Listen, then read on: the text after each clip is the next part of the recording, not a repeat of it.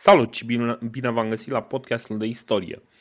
Dacă săptămâna trecută îl lăsasem pe Augustus în uh, plină glorie, acum o să începem cu sfârșitul. Pentru că am stat uh, să mă uit peste partea asta de final și m-am gândit că Într-adevăr, putem să ne uităm peste uh, fiecare lucru pe care îl face Augustus și, într-adevăr, sunt lucruri interesante pe care le putem vedea. Dar aș vrea să mă concentrez pe două sau trei elemente mult mai importante și după aceea să facem un pic uh, o încheiere frumoasă, să înțelegem uh, un pic mai bine împreună cât de important a fost Augustus pentru romani și cât de important este pentru ceea ce va urma în continuare. Așa că o să începem în, cu finalul.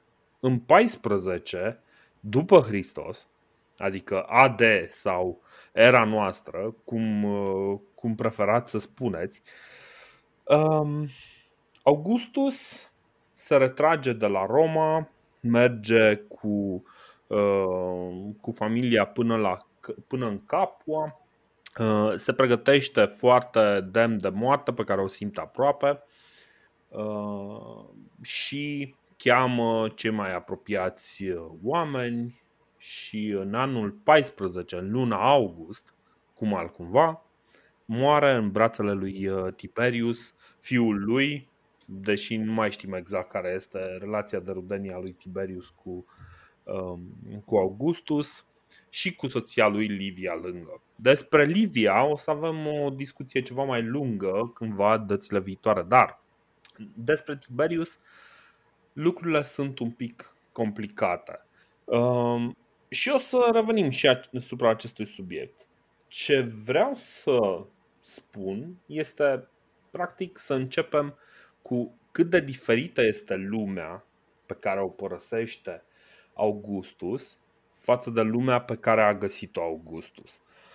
Pentru că, uh, așa cum el însuși va scrie pe epitaful uh, pe care îl va pune uh, pe mausoleul în care va fi înmormântat, am găsit o romă de, de cărămidă și am lăsat o romă de, de marmur, nu?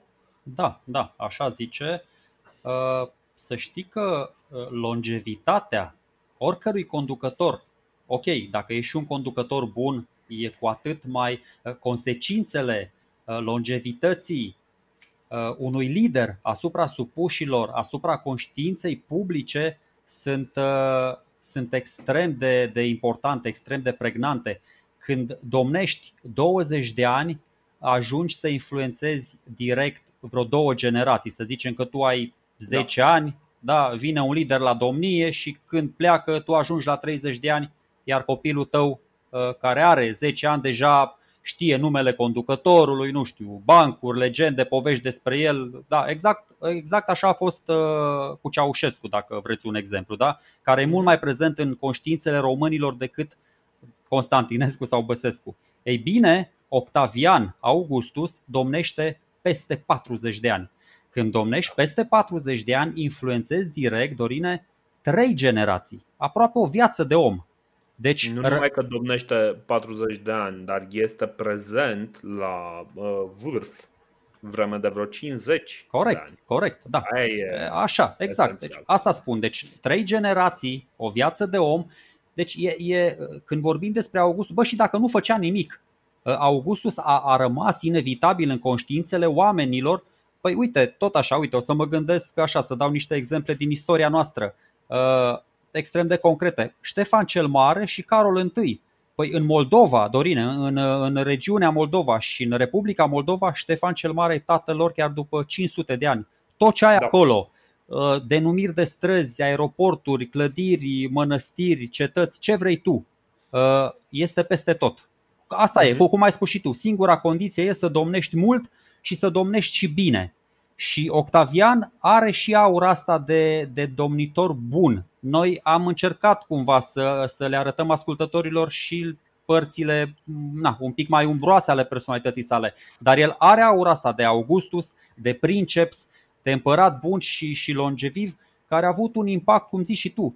Uh, na, și o să povestim care a fost impactul uh, și amprenta pe care și-o pune nu doar pe, pe istoria trecută a Republicii Romane, dar și pe istoria viitoare a Imperiului Roman care, care va urma. Că vezi ce ziceai tu, uh, sunt niște ecouri. El e nu doar la granița dintre ere, era noastră și înainte de era noastră, că așa se nimerește, dar e și la granița dintre astea două forme de guvernământ. Cu el se termină Republica, cu el începe uh, Imperiul. Imperiul, da.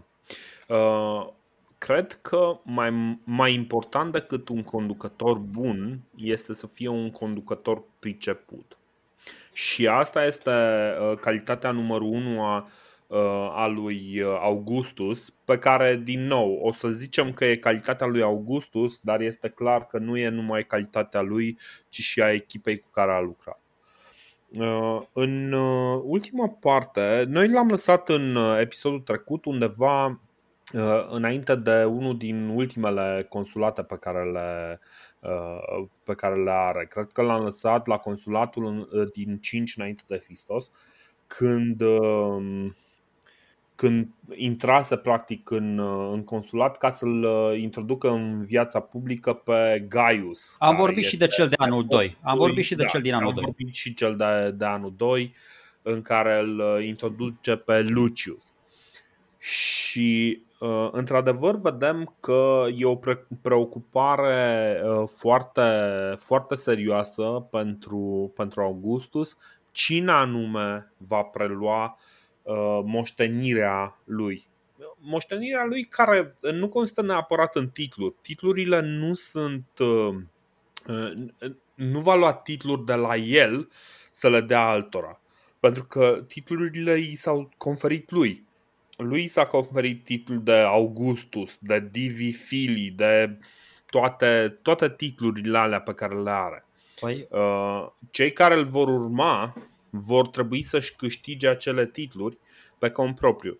Dar ce face el este că, evident, îi pune în față pe, uh, pe cei pe care îi consideră că sunt demn de a-i uh, urma la timona Republicii.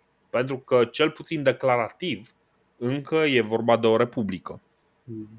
Eu stau și mă gândesc acum, când vrei să-ți, să-ți pregătești uh, ieșirea din scenă când vrei să-ți uh, uh, pregătești imaginea pentru generațiile care vor urma, cel mai mult contează uh, cum rămâi în istorie, care este povestea despre tine, care, care sunt legendele care se spun despre tine. Titlurile, titulaturile sunt doar pentru prezent. Legenda este da. pentru viitor, pentru cei care vor urma. De aia s-ar putea, într-adevăr, cum spui și tu, bă, titulatura mă ajută doar na, cu ăștia cu care tratez acum, dar pe lumea cealaltă, pe viitor, nu mă mai ajută nicio titulatură, ci doar poveștile frumoase să rămână despre mine și să influențeze și pe ceilalți. Exact. Și tocmai la problema poveștilor frumoase care rămân despre Augustus, suferă. Octavian, că, na, până la urmă să ne amintim cine, despre cine vorbim, uh, Octavian uh, cumva are toate motivele să se bucure. De exemplu, în 2 uh, înainte de Hristos, când uh, își ia din nou rol de consul ca să-l introducă în viața publică pe Lucius, nepotul lui pe care îl și adoptă după aceea, um, au loc mai multe lucruri, inclusiv dedicarea templului Mars Sultor. Parcă am povestit despre chestia asta dedică templul, uh, un templu în numele lui Marte în urma unui jurământ uh, pe care îl făcuse cu 40 de ani în urmă la Filipii. Și uh, este momentul în care senatul îi votează lui Augustus titlul de Pater Patrie care pentru că noi suntem sau pentru că noi nu avem nicio legătură cu latinii, știm foarte bine ce înseamnă. Da? ne e foarte ușor să ne prindem uh, ce înseamnă pater patrie. Mai ales că am mai avut titlul ăsta și Cicero.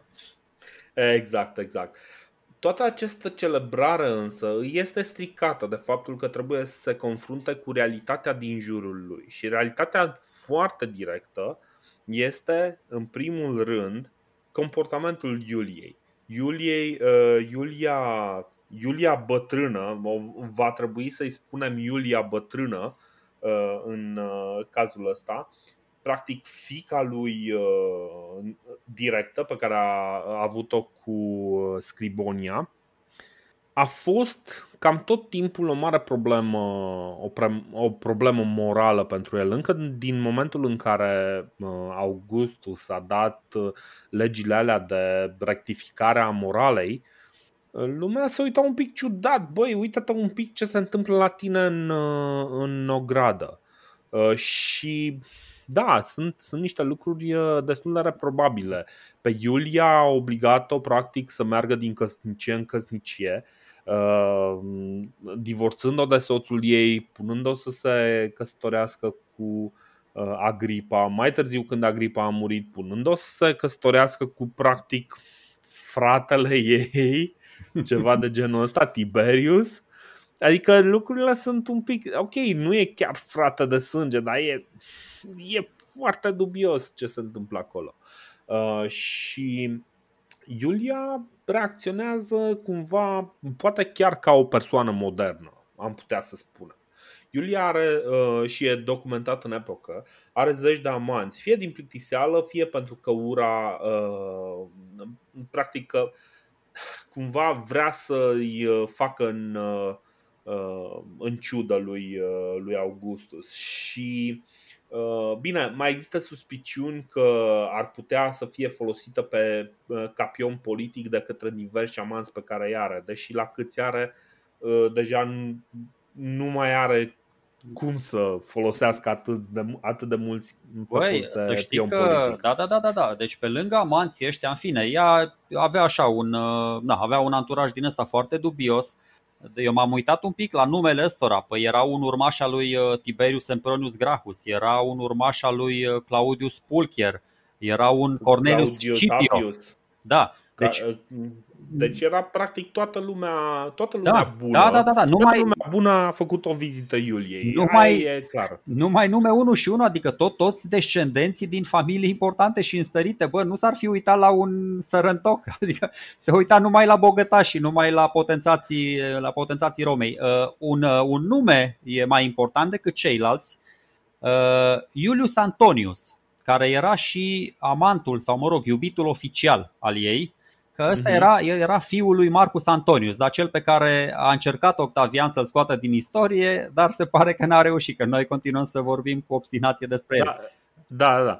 Uh, băi, mie mi-a plăcut că majoritatea cronicarilor din, din epocă vorbesc despre ea și vorbesc cu, cu o oarecare apetență, cu o oarecare poftă de a descrie cât de uh, coruptă și uh, na, și da. groaznică este. Da, Dorine. Uh, Marcus Veleius uh, Paturculus o Paterculus, Paterculus da. o descrie ca coruptă de lux și plăceri și îi pune, îi face așa un fel de listă de amanți care au trecut prin patul ei, de care am mai vorbit. Seneca cel tânăr se referă la ea ca uh, se, se referă la ăștia ca adulteri primiți în grupuri mari. Deci deja, deja sună foarte interesant și o să vedem un pic mai încolo pentru că Uh, motivul pentru care insistăm un pic aici este să vedem că acolo unde există foarte multă strictețe, există în cercurile intime ale puterii și foarte multă corupție. Uh, Dio Cassius vorbește de chefuri ținute noaptea în forum și chiar în rostra, care e până la urmă un fel de sacrilegiu, mai mult sau mai puțin, rostra fiind locul de unde uh, mergea vorbitorul în senat să uh, Eh, sau mă rog, vorbitorul în public în forum să, să declame ce, ce are de spus.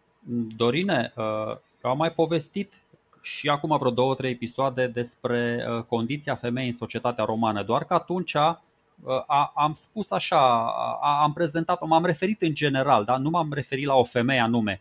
Uite, uh-huh. de mhm. data asta eu chiar vreau, uite, vreau să povestesc, nu știu, măcar 4-5 minute, să, bă, hai să alocăm da, și noi unei, unei biografii feminine, că Mă rog, la cele masculine am tot zobovit ore și episoade păi, întregi. Poate o să reușim să facem unul din episoadele viitoare, Sergiu.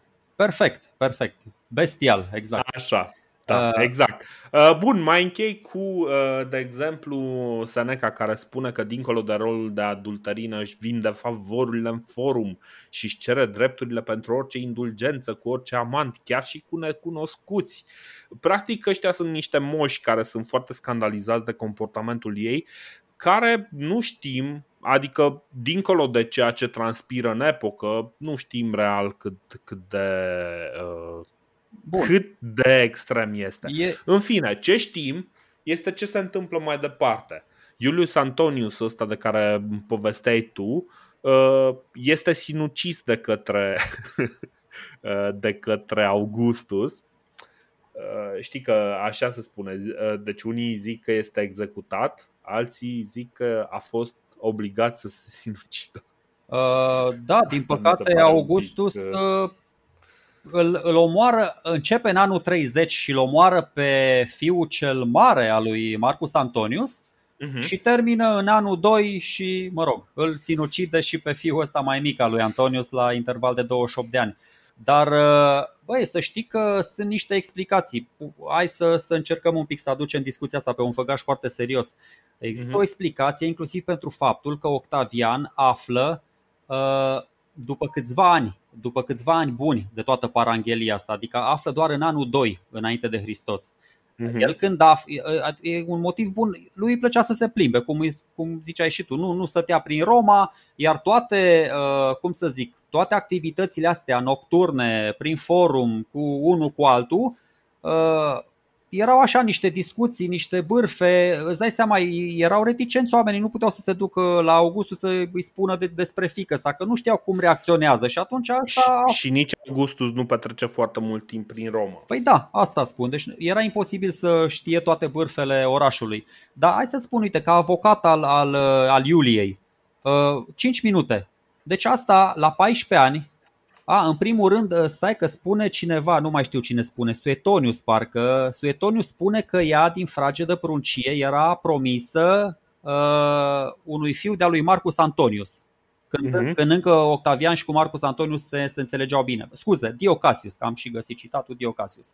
După aia, la la 14 ani ne spun tot, și Suetonius, și Cassius Dio, și Veleius Paterculus ne spun că se căsătorește cu vărul ei primar Marcelus. Deci ține minte, 14 ani, Dorine. Ăsta moare. Mhm. Moare în anul 23. La 16 ani Iulia ajunge și văduvă și mă rog, ăștia erau tinerei, cred că nici n-au consumat căsătoria, deci încă nu e mamă Iulia. Are 16 ani.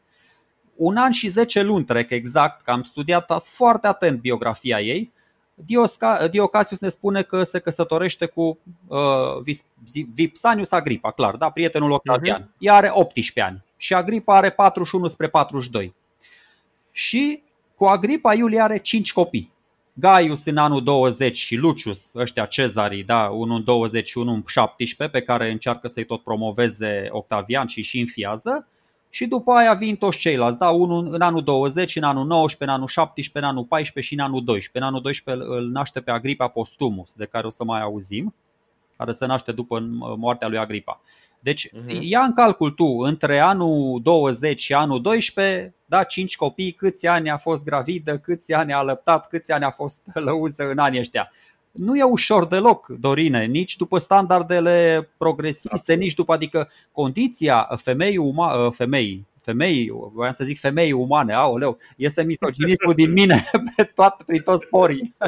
Dar, în fine, să revenim. Deci condiția uh, femeii în societatea uh, romană era foarte tristă. Și uh-huh. Iulia uh, a, a dezvoltat în toți anii ăștia un spirit de frondă. Era normal. Ce face Octavian? Hai să-ți spun. Octavian, după ce se naște Iulia, divorțează la câteva zile de Scribonia și se căsătorește cu Livia. Probabil că maica, maica sa i-a spus, bă, uite ce a făcut taică tu, în loc să ne crească, să ne asigure, nu știu ce, toate alea se duce în cealaltă parte. Și acum vine partea interesantă. Moare Agripa. Moare Agripa asta, în sfârșit a crezut că a câștigat bătălia cu, cu viața. Vine taică și o obligă să se căsătorească cu frate su Vitrec, mă rog, cu Tiberius. Dar mhm. ce se întâmplă? Uh, Iulia îl roagă de multe ori pe Octavian, bă, nu vreau să fiu căsătorit cu ăsta, lasă-mă și pe mine să respir. Uh, Tiberius era căsătorit cu fica lui Agripa, deci Tiberius divorțează de fica lui Agripa ca să se uh, însoare cu fosta soția lui Agripa. E o încrengătură din asta super incestuoasă acolo, deci nici nu mai știi ce și cum. Bine, nu e incestuoasă. Mă rog, nu e incestuoasă, așa e, așa e. Dar, eu Dar asta... este dubioasă. Iulia, Dorine, Iulia se plânge de nenumărate ori uh, în timpul lui, în, și chiar și în timpul căsătoriei lui Tiberius, uh, cu, cu Tiberius, se duce la Octavian și spune, bă, ăsta e plecat tot timpul, e plecat în războaie, e plecat, nu știu, la Rodos, în autoexil. Eu am cinci copii, am cinci copii pe care vreau să-i cresc, nu știu, vreau să-i protejeze cineva, nu mi oferă mm-hmm. nimeni protecție. Și atunci l-a găsit pe ciumpalacul ăsta, pe fiul lui Marcus Antonius. Octavian, hai să scurtez povestea. Octavian află, da, deci află de toată paranghelia asta și reacția lui este extrem de dură. Exact ce, ce spuneam și data trecută. El vrea să le arate senatorilor că va, va respecta și va aplica legea, chiar dacă e vorba de familia sa. Că mulți ziceau, mm-hmm. lasă bă, că tu dacă o prins pe fică ta, lasă că noi știm, cum ai zis și tu, da, uite-te în ograda ta. Știm ce se întâmplă acolo, dar tu închizi ochii intenționat. Se pare că nu închidea ochii intenționat și când a aflat, e primul, adică îi trimite repede actele de divorț în numele lui Tiberius zice, și zice, bă, nici nu vreau ca fiul meu să dea ochii cu făptura asta necurată și libertină și nelegiuită. Adică, na, cumva, deși ți-am zis, el uită că el a obligat pe cei doi să se căsătorească, dar niciunul dintre ei nu-și, nu-și dorea asta. Deci nu, nu numai asta, dar uită care este uh, copilul lui uh, natural și care este copilul lui înfiat. Corect. Uh, care e un, iarăși o, o problemă.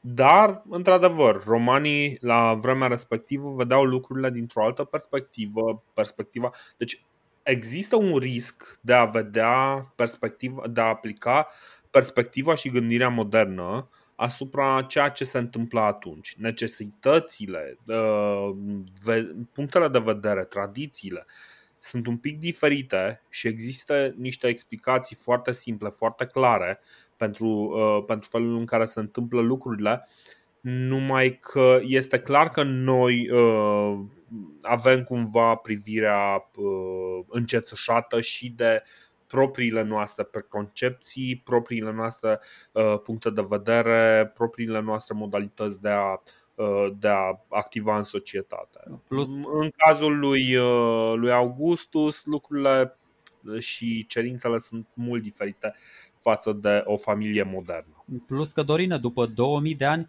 noi avem o viziune extrem de detașată. Acolo, da. chiar, chiar nu vreau să sună melodramatic, dar în, în cazul ăsta chiar a avut loc o, o dramă destul de serioasă. Era o problemă umană, mă rog, așa stringentă. Uh, Iulia cu Tiberius chiar au avut un copil care le-a murit imediat. Tot Suetoniu spune că moare în anul 10 sau în anul 8, din câte am înțeles eu. După mm-hmm. aia lui Tiberius îi moare și fratele. Bă, e o chestie ciudată. Tiberius nu se înțelege bine cu Augustus. Uh, Iulia nu se înțelege bine cu Augustus. Poate, nici nu știu ce să zic, a căutat și așa un refugiu în. Uh, adică, după standardele modernist progresiste din zilele noastre, Iulia nu face nimic rău. Pur și da. simplu cunoaște un om, cunoaște alt om, dar Octavian, în uh, reformele astea lui de asanare morală a societății, na, o îi exiliază pe toți, deci află, îi exiliază pe toți, pe toți, chiar pe toți adulterinii, îi exiliază, îi duce în uh, uh direcții opuse ale, ale Republicii cu excepția unui singur, uh, Iulius Antonius, pe care îl, uh, îl rezolvă. Da.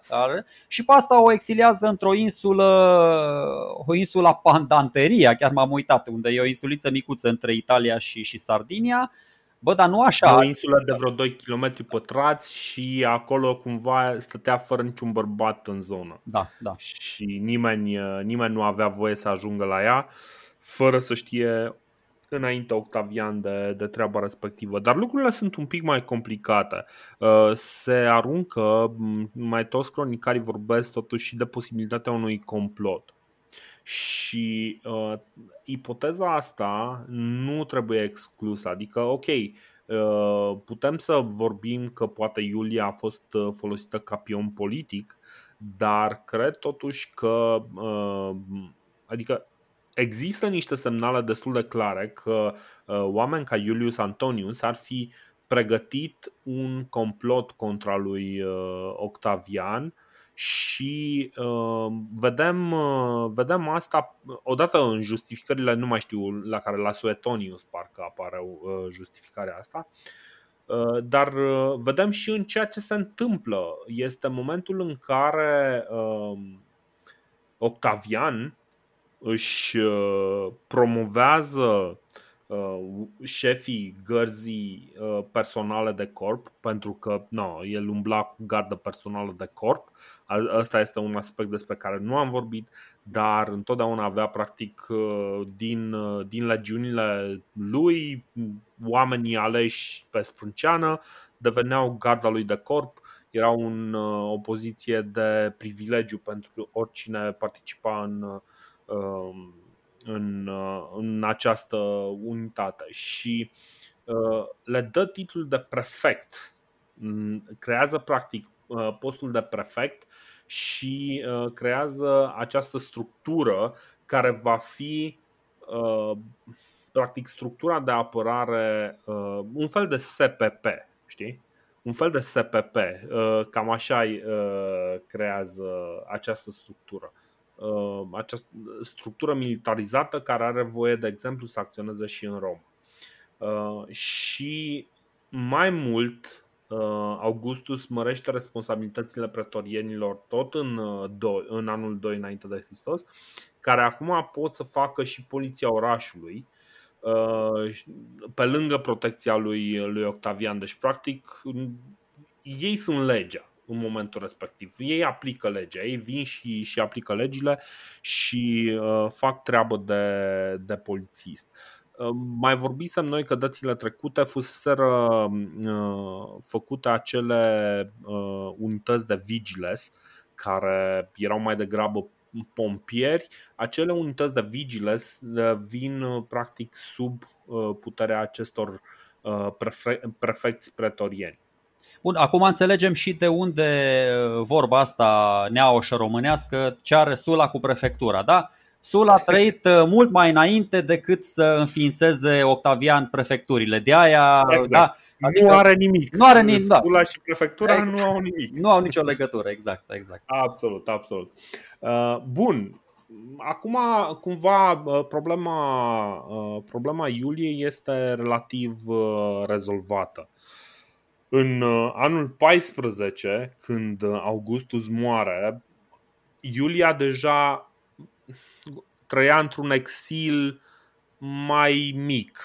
Din anul 4 după Hristos, ea se mută la Regium și deși se interzice să, uh, să mai intre în Roma, are doar dreptul la o proprietate unde stă. Practic este un fel de uh, uh, arestată la domiciliu. Cam așa ar putea să fie. În momentul în care se întâmplă să vină anul 14, lucrurile se vor complica cu ea pentru că următorul la domnie, dar aspectele astea o să le uh, discutăm într-un episod uh, viitor. Următorul la domnie ar fi Tiberius, care Tiberius a divorțat și cu, pe bună dreptate și cu deosebită ură. Uh, așa că nu o să ne mire în momentul în care vedem că și Iulia va muri tot în 14, la foarte puțin timp după ce moare Augustus. Uh, nu pentru că este omorâtă, dar nici departe de, de chestia asta. Dorine, dar tu... consecințe, greu. Nu, dar tu crezi că Tiberius nu știa de chestiile astea? Crezi că scârba lui a fost așa surprinzătoare?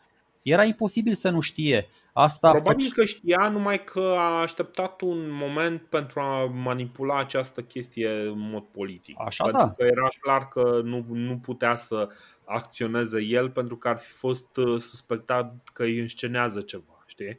Sau că încearcă să iasă din uh, planul pe care îl pune Augustus în față și e ceva de genul, băi, ok, relația între mine și Augustus nu e deloc bună poate n-ar fi bine să fac uh, lucrurile astea. Nu, eu spuneam și episodul trecut, uh, de cele mai multe ori exista o înțelegere tacită între cei doi soți. Adică unul mai călca în străchi, celălalt se făcea că nu vede, să uită în altă parte. Păi la cât, de, uh, cum am, la cât de publice, la cât de în văzul lumii erau lucrurile pe care le făcea Iulia, nu avea, adică, vezi tu, pe de o parte, suntem atât de mm, iscoditori și noi și ne punem tot felul de întrebări, bă, dar evidențele astea, uneori și noi suntem ipocriți. Nu, refuzăm să vedem evidențele. Toată lumea din Roma știa de chestiile astea, cu excepția lui Tiberius sau și Augustus. Bă, serios? Suntem bătuți în cap sau despre ce vorbim aici?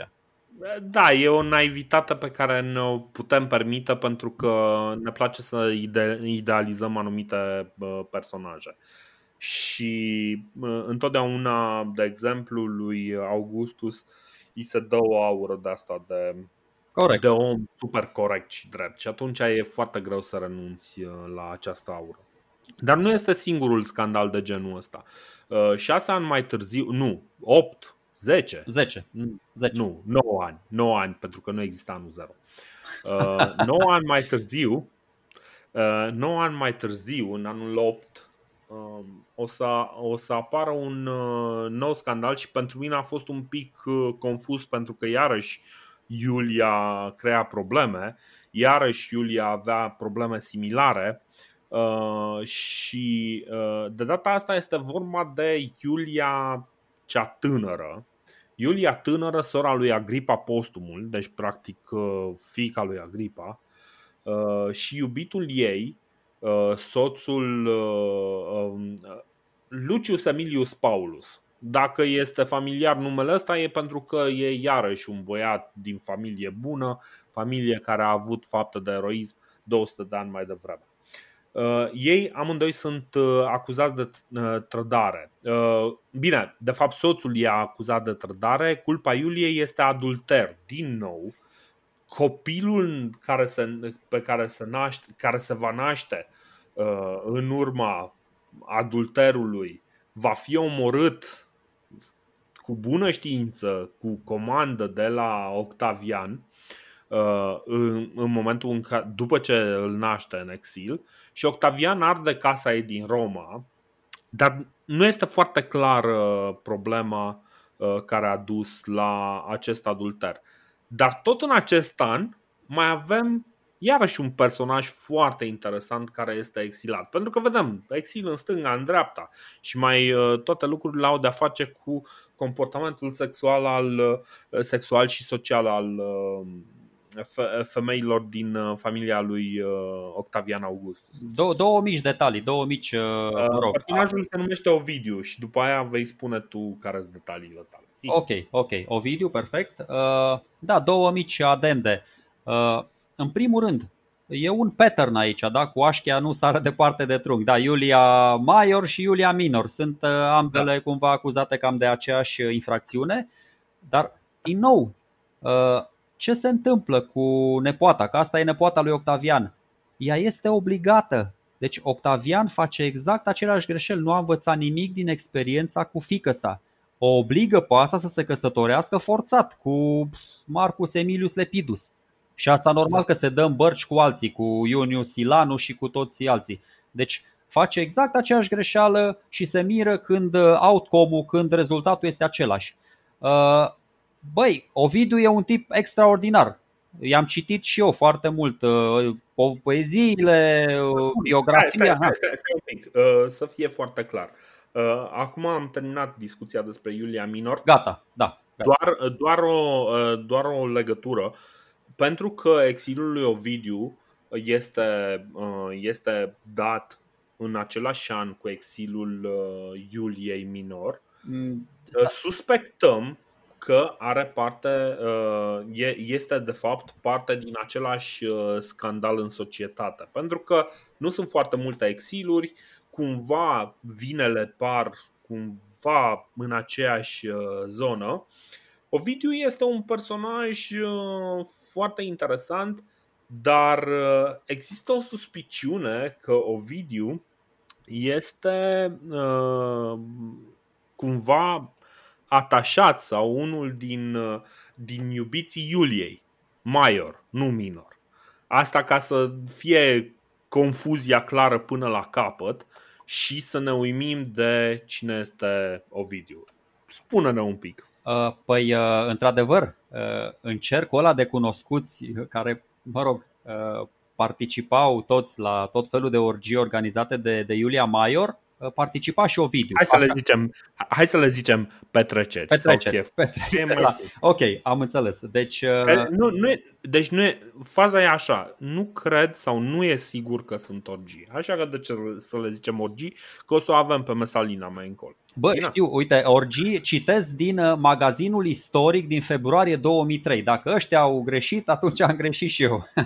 Poate n-ar trebui să citezi, pentru că știm câtă acuratețe au oamenii okay. ăștia, dar da. citează. Bun, uh, nu, uh, Ovidiu, da, Ovidiu, bă, se, se înscrie pe linia asta a uh, poeților propagandiști, să spun așa, dar e un pic mai stilat, e un pic mai stilat și decât Vergiliu și decât Horațiu, pentru că după moartea celor doi, Ovidiu rămâne clar cel mai, cel mai influent și nu doar influent, cel mai talentat poet de la Roma.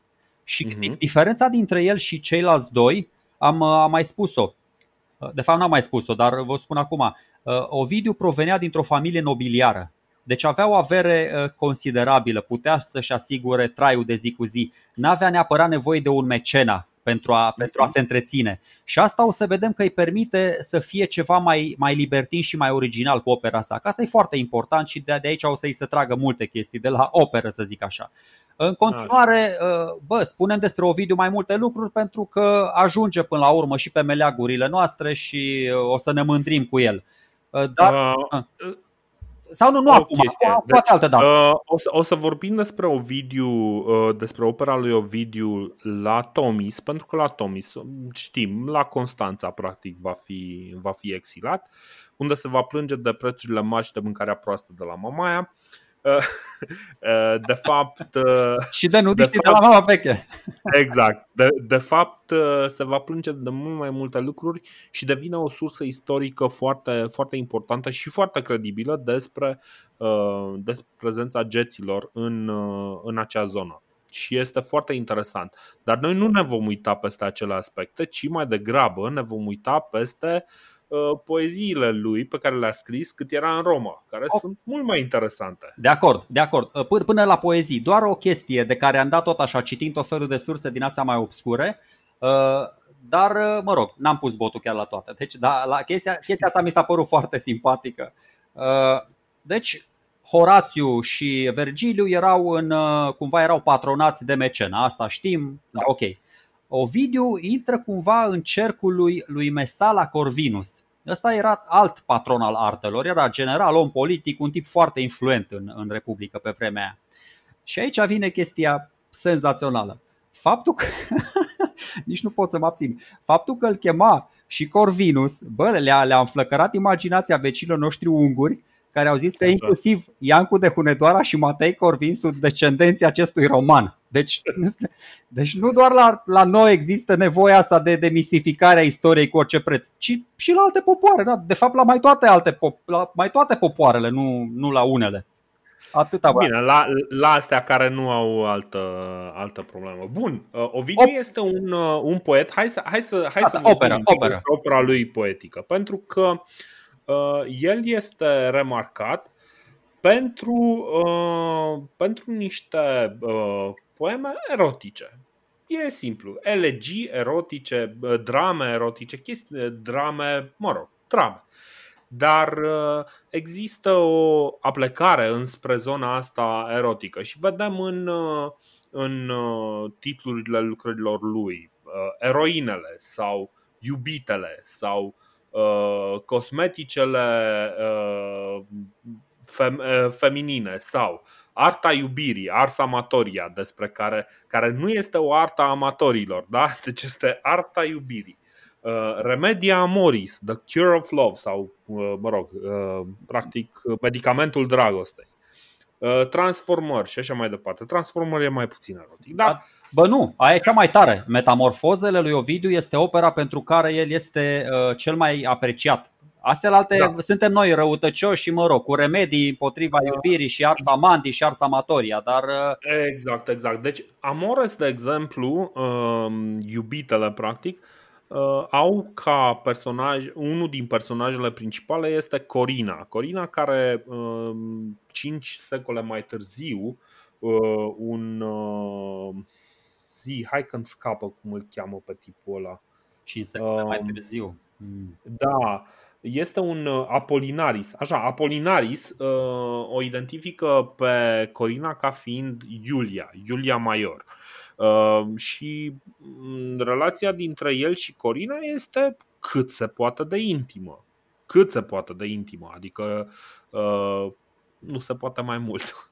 Uh, și după, după cum merg titlurile astea, practic poezia lui este uh, poezie erotică în care uh, el ajunge și la un moment dat chiar pozează într-un fel de învățător al uh, iubirii și uh, lucruri de genul ăsta. Este clar că opera lui poetică intră într-un conflict destul de clar cu uh, gândirea morală a lui Augustus. Nu că am avea noi o problemă cu ce scrie Ovidiu, pentru că ce scrie Ovidiu e foarte mișto. E foarte Nu mișto. că am avea, nu, nu că am avea o problemă cu, uh, cu mediul în care uh, se plimbă, pentru că iarăși mi se pare foarte interesant, ci el pur și simplu intră în conflict cu legea mm, legea moravurilor pe care o pune uh, Octavian și iarăși este, este o dovadă a cât, uh, cât de mult oamenii uh, evită să, uh, să aplice genul ăsta de, uh, de aberații. Deci, practic, orice alt uh, moralizator ar trebui să învețe din uh, povestea asta a lui uh, Augustus și de, din eșecul lui. Practic, cel mai mare uh, scriitor de uh, cel mai mare poet de poezie erotică apare fix în perioada în care sunt puse cele mai mari restricții asupra genului ăsta de material. Ar trebui să-și pună problema băieții care, pun, uh, care vin și pun interdicții de dragul in- uh, interdicțiilor. Uh, Vorbesc de PNL aici, ca să fie clar, da? Bă, deci cenzura nu e bună. Am stabilit asta. Cenzura nu este bună. Chiar, da, chiar dacă te numești Octavian Și- Augustus. Da, chiar dacă te numești Octavian Augustus, chiar dacă te numești altfel, uh, nu, ce- cenzura nu numai că nu e bună, nici nu funcționează. Exact. Deci, Dorine, hai să nu încercăm acum să răstălmăcim lucrurile și să încercăm. Pentru că îți spun, uite, eu pot să-i găsesc o justificare, așa cum am găsit o justificare și propagandei deșanțate la orice chestie. Da, ok, încurajăm uh, actul artistic, propagandă, foarte Mhm. bine. Așa și la cenzură. Octavian uh, venea în fața senatului, nu știu, în fața uh, cunoscuților și spunea clar, bă, ăsta este cel mai influent poet, iar, iar scrierile sale uh, erau văzute ca, ca principalul, nu știu, factor corupător al tinerei generații.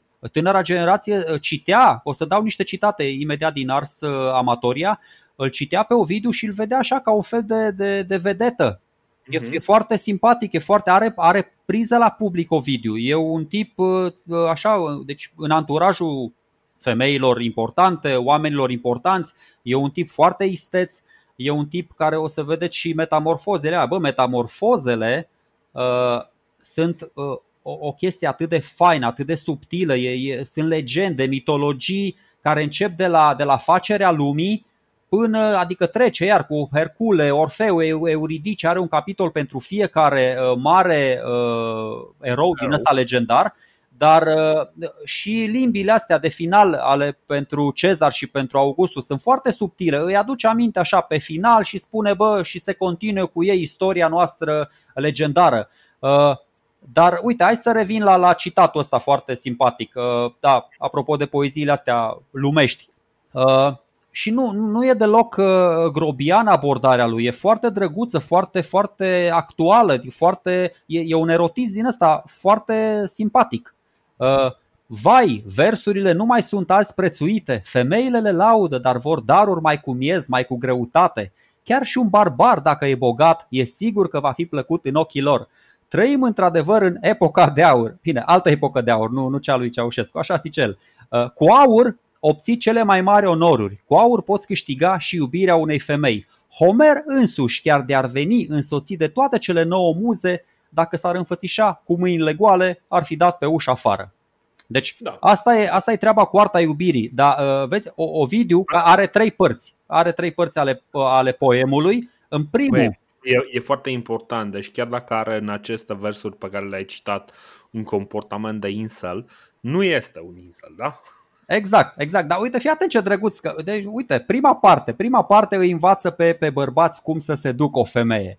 După aia, a doua parte din poem îi învață cum să păstreze o femeie. Da? Ați văzut și, la, și cu mecena, bă, cum să obții puterea, după aia cum să păstrezi puterea. Și a treia parte uh, se adresează femeilor și e despre cum să, cum să-ți rafinezi tehnicile de seducție, adică lăsându-te cumva sedusă, pentru că și femeia trebuie să joace rolul ei, adică nu doar bărbatul trebuie să vină și să facă 90% din drum, trebuie să vină și femeia acum, na, 50-50 sau mă rog, măcar 30-70.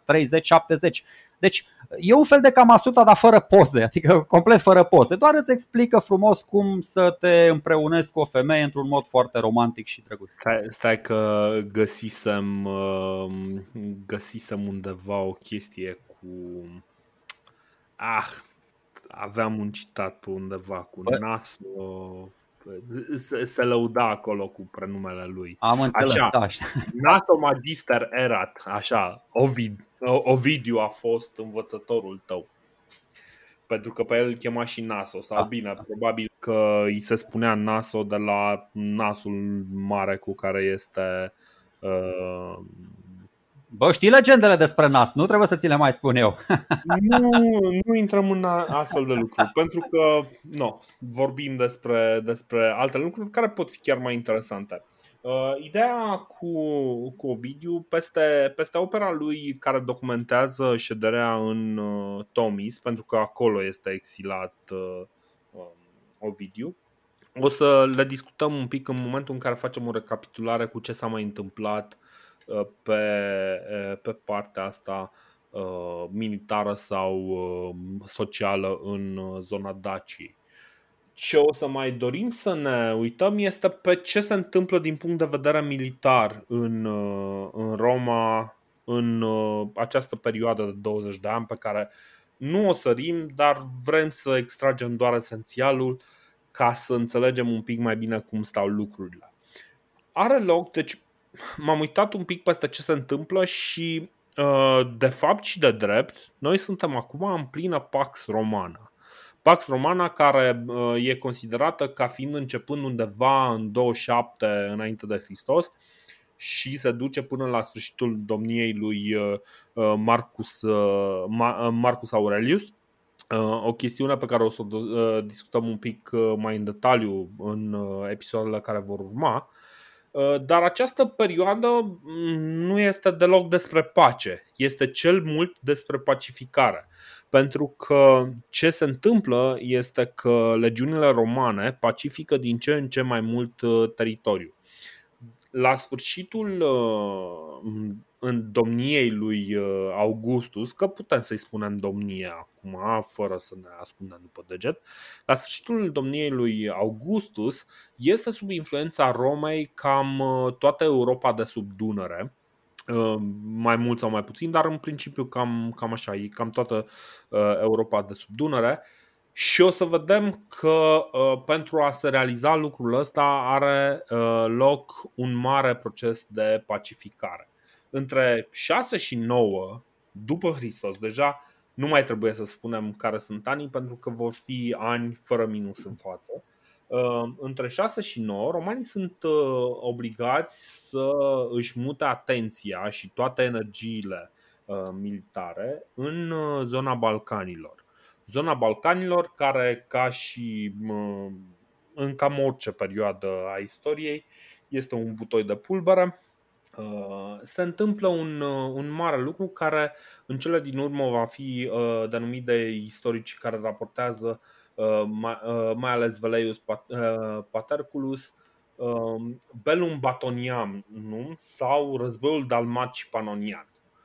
Triburile dalmate și panoniene din zona Iliriei, știm cam cum este Croația, uh, Albania de astăzi și un pic mai la nord, deci mergem un pic și, și mai spre nord, uh, ajung să, să facă o înțelegere și să se răscoale practic contra stăpânirii romane. O să avem și o explicație de ce, un pic uh, mai încolo. Povestea foarte pe scurt este că mai toate triburile locale, de obicei nu erau toate triburile, era câte un trib care putea fi ușor redus la tăcere în momentul în care devenea nemulțumit. De data asta se unesc cam toate.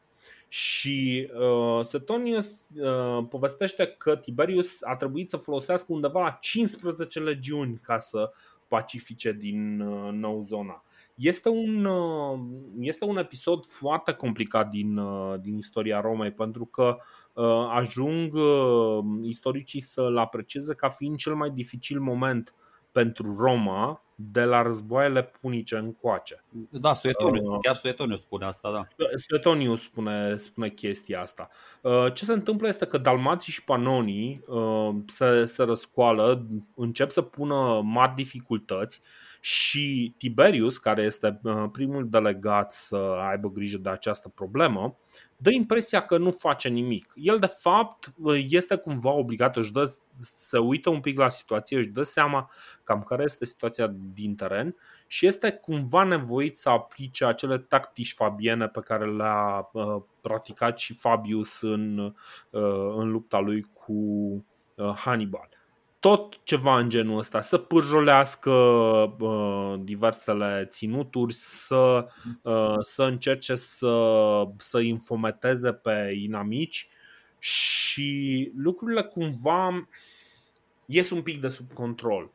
Um, de la Roma, când te uiți peste ce face Tiberius, ok, unde sunt victoriile? Ai atâtea legiuni acolo. Ce se întâmplă? De ce nu, de ce nu i-ați bătut pe ea? De ce nu vin ăia să-și ceară iertare de la Roma? Să, să vină să, să arate că le e frică cu adevărat de Roma. Vrem rezultate, vrem rezultate. Rezultatele nu par să apară. Augustus, nemai având încredere în Tiberius, îl trimite pe uh, Germanicus. Germanicus care este... Nici nu mai știu care e legătura. Fiul, e fiul lui Drusus care e fiul lui Drusus, ne... fiul lui Drusus, dar acum nu mai știu, parcă este ne, uh, nepotul lui Tiberius, nepotul lui Tiberius.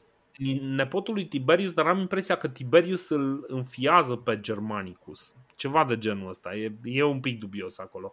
O să ne uităm un pic și peste uh, ce face pentru succesiunea Augustus uh, și am pe undeva notițele astea și o să fie un pic mai clar. Uh, Tiberius Așadar, decide să, să ducă acest uh, uh, război de uzură. Germanic, Germanicus încearcă să, uh, să se lupte, să aibă niște victorii și nu prea reușește. Pe partea cealaltă, guvernatorul Moeziei, Caecina, Caecina Severus și regele Odrizilor, care sunt cumva aliați, încearcă și ei să îi sprijine pe ăștia doi în atacurile lor. Numai că este momentul în care dacii și sarmații, în momentul în care văd că Odrizii și așa și-au mutat armata către, uh, către coasta dalmată, trec Dunărea, încep să jefuiască, încep să fure tot, uh, tot ce se poate fura, cumva uh, obligându-i pe, uh, pe guvernatorul Moeziei și uh, pe regele Odrizilor să-și retragă armatele și practic să mai scadă din presiunea asta militară pusă deasupra uh, pusă asupra triburilor ăstora. Lucrurile așadar devin complicate. Războiul ăsta durează undeva la 3 ani, între 6 și 9. Și uh, el se termină practic în momentul în care uh, ăștia ajung să moară de foame. Efectiv ajung să moară de foame pentru că, într-adevăr, Uh, tactica lui uh, Tiberius funcționează. Îi înfometează, uh, sunt din punct de vedere moral la pământ, nu mai sunt capabili să, să reziste pentru că sunt morți de foame, lihniți de foame efectiv și îi ajută foarte mult că între 8 și 9 între anii 8 și 9 e o iarnă foarte, foarte dură, foarte, foarte grea și le e mult mai greu să iasă din ea și uh, practic tot acest dezechilibru, uh, dezechilibru în interiorul uh, stăpânirii romane ajunge în cele din urmă să fie, să fie calmat. Da. Chiar în momentul în care. Stai, doar un pic. Okay, okay. Chiar în momentul în care se predă ultimul lider al, al panonilor, Uh, în momentul în care e întrebat de ce s-a răsculat, ăsta răspunde conform lui uh, Diocasius. Voi romanii sunteți de vină. Ați trimis ca paznici la turmă nu câini și păstori, ci lupi. Care este o treabă pe care aș vrea să o reținem pe viitor, pentru că este până la urmă principala sursă de disensiune pentru, pentru provinciile stăpânite de romani. Așa. Da, în legătură cu Pax Romana, că ai început cu Pax Romana. Pax Romana, Dorine, se referea doar la Italia. În toate celelalte provincii nu au fost, cred că, mai mult de 10-15 ani uh, fără conflicte militare. Deci, exact. Pax Romana a, a, înseamnă doar că nu mai sunt războaie civile în Italia, atâta tot. În provincii s-au bătut ăștia de le-a sunat apa în cap peste tot. Exact. Și un alt loc unde, unde războiul și, încă și continuă acum, este în Germania. Știu, Așa. dar vreau să spun două, trei chestii despre acest belum uh, batonian, adică să-mi spun și eu uh, opinia despre, uh-huh. despre conflictul ăsta, care bă, a fost unul foarte, tot așa, putem să învățăm multe din el. Uh, în primul rând se numește război batonian pentru că liderul răzmeriței a fost Bato, șeful breucilor. E un neam de iliri de pe acolo. De fapt, Cassius Dio ne spune că erau doi lideri și pe amândoi îi chema Bato. Unul Bato Breucianu, altul Bato de Isitae, nu contează. Uh, ideea e că uh, scopurile acestei revolte uh, erau destul de mărețe. Ei, ei n-au vrut doar să se emancipeze de sub dominația romană, n-au vrut doar așa, nu știu, să, uh, să nu știu, au vrut să, să contraatace și să-i oblige pe romani să le recunoască forța. Da? Deci fii atent ce ăștia s-au întâlnit și au hotărât așa să-și împartă armata în trei corpuri de armată. Cu unul mm-hmm. că să invadeze Italia prin nord-est, adică prin Slovenia de azi pe acolo, pe la Achilea să vină frumos, cu unul să invadeze uh, provinciile alea Moesia și Macedonia, adică în est și, și, uh, și sud-est, și cu mm-hmm. al treilea corp Uh, să lupte în Iliria, da? adică pe teren propriu să îi neutralizeze pe romanii de aici și să înceapă să se autoguverneze. Spuneai tu că Tiberius pare că nu face nimic acolo.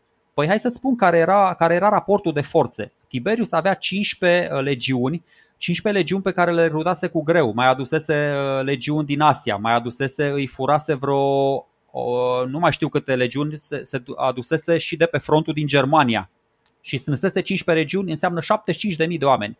Numărul inamicilor, numărul ilirilor era de vreo 250.000, 300.000 de oameni. Cu toată populația care s-a răsculat erau vreo 800.000 de rebeli. Ăștia, dacă ar fi fost mai bine organizați, se duceau până la Roma și cucereau Roma acum, în anul 1, 2, 3. Deci nu mai așteptau încă 300 de ani. Dar asta spun, eu cred că nu s-a pus uh, niciodată problema câștigătorului. Doar da. că uh, romanii uh, inițiali au tratat așa la, la preț de matineu pe ăștia, niște triburi, mergem la la la. Dar îți spun, acolo relieful este foarte dificil pe coasta dalmată, foarte, foarte așa, ești ușor expus la ambuscade. Și mhm. după ce vine Tiberius, că Tiberius era în Germania și făcea treabă bună acolo, mai înainta câte un pic, câte un pic, mai și administra, nu doar cucerea, normal că a venit aici și a dat seama, Tiberiu, eu, eu din nou, Tiberiu este un general la nivelul lui Agripa, fără, fără probleme. O spun și pot să dau cel puțin 5-10 exemple din toate campaniile la care a participat.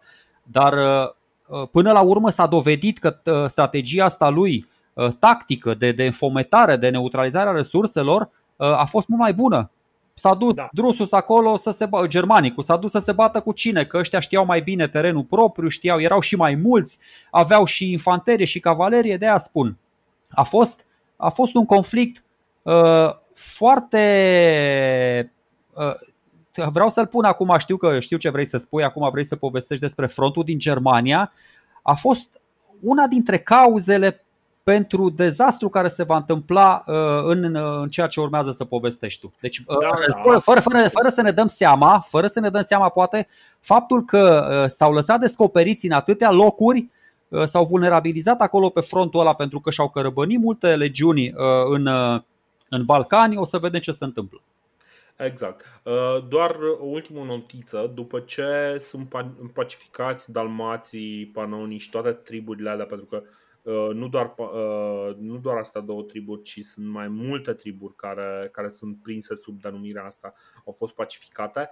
Uh, stăpânirea Romei sau influența Romei se uh, urcă până, până undeva la Dunăre, în, uh, în uh, câmpia panonică și este momentul în care intră, uh, intră romanii și găsesc acel desert Boiorum, acel uh, spațiu pe care l-au cam lăsat gol în urma lui campaniile lui, lui Burebista și care nu a ajuns să fie repopulat după, după campaniile lui Burebista. Ca să înțelegem un pic cam care e impactul.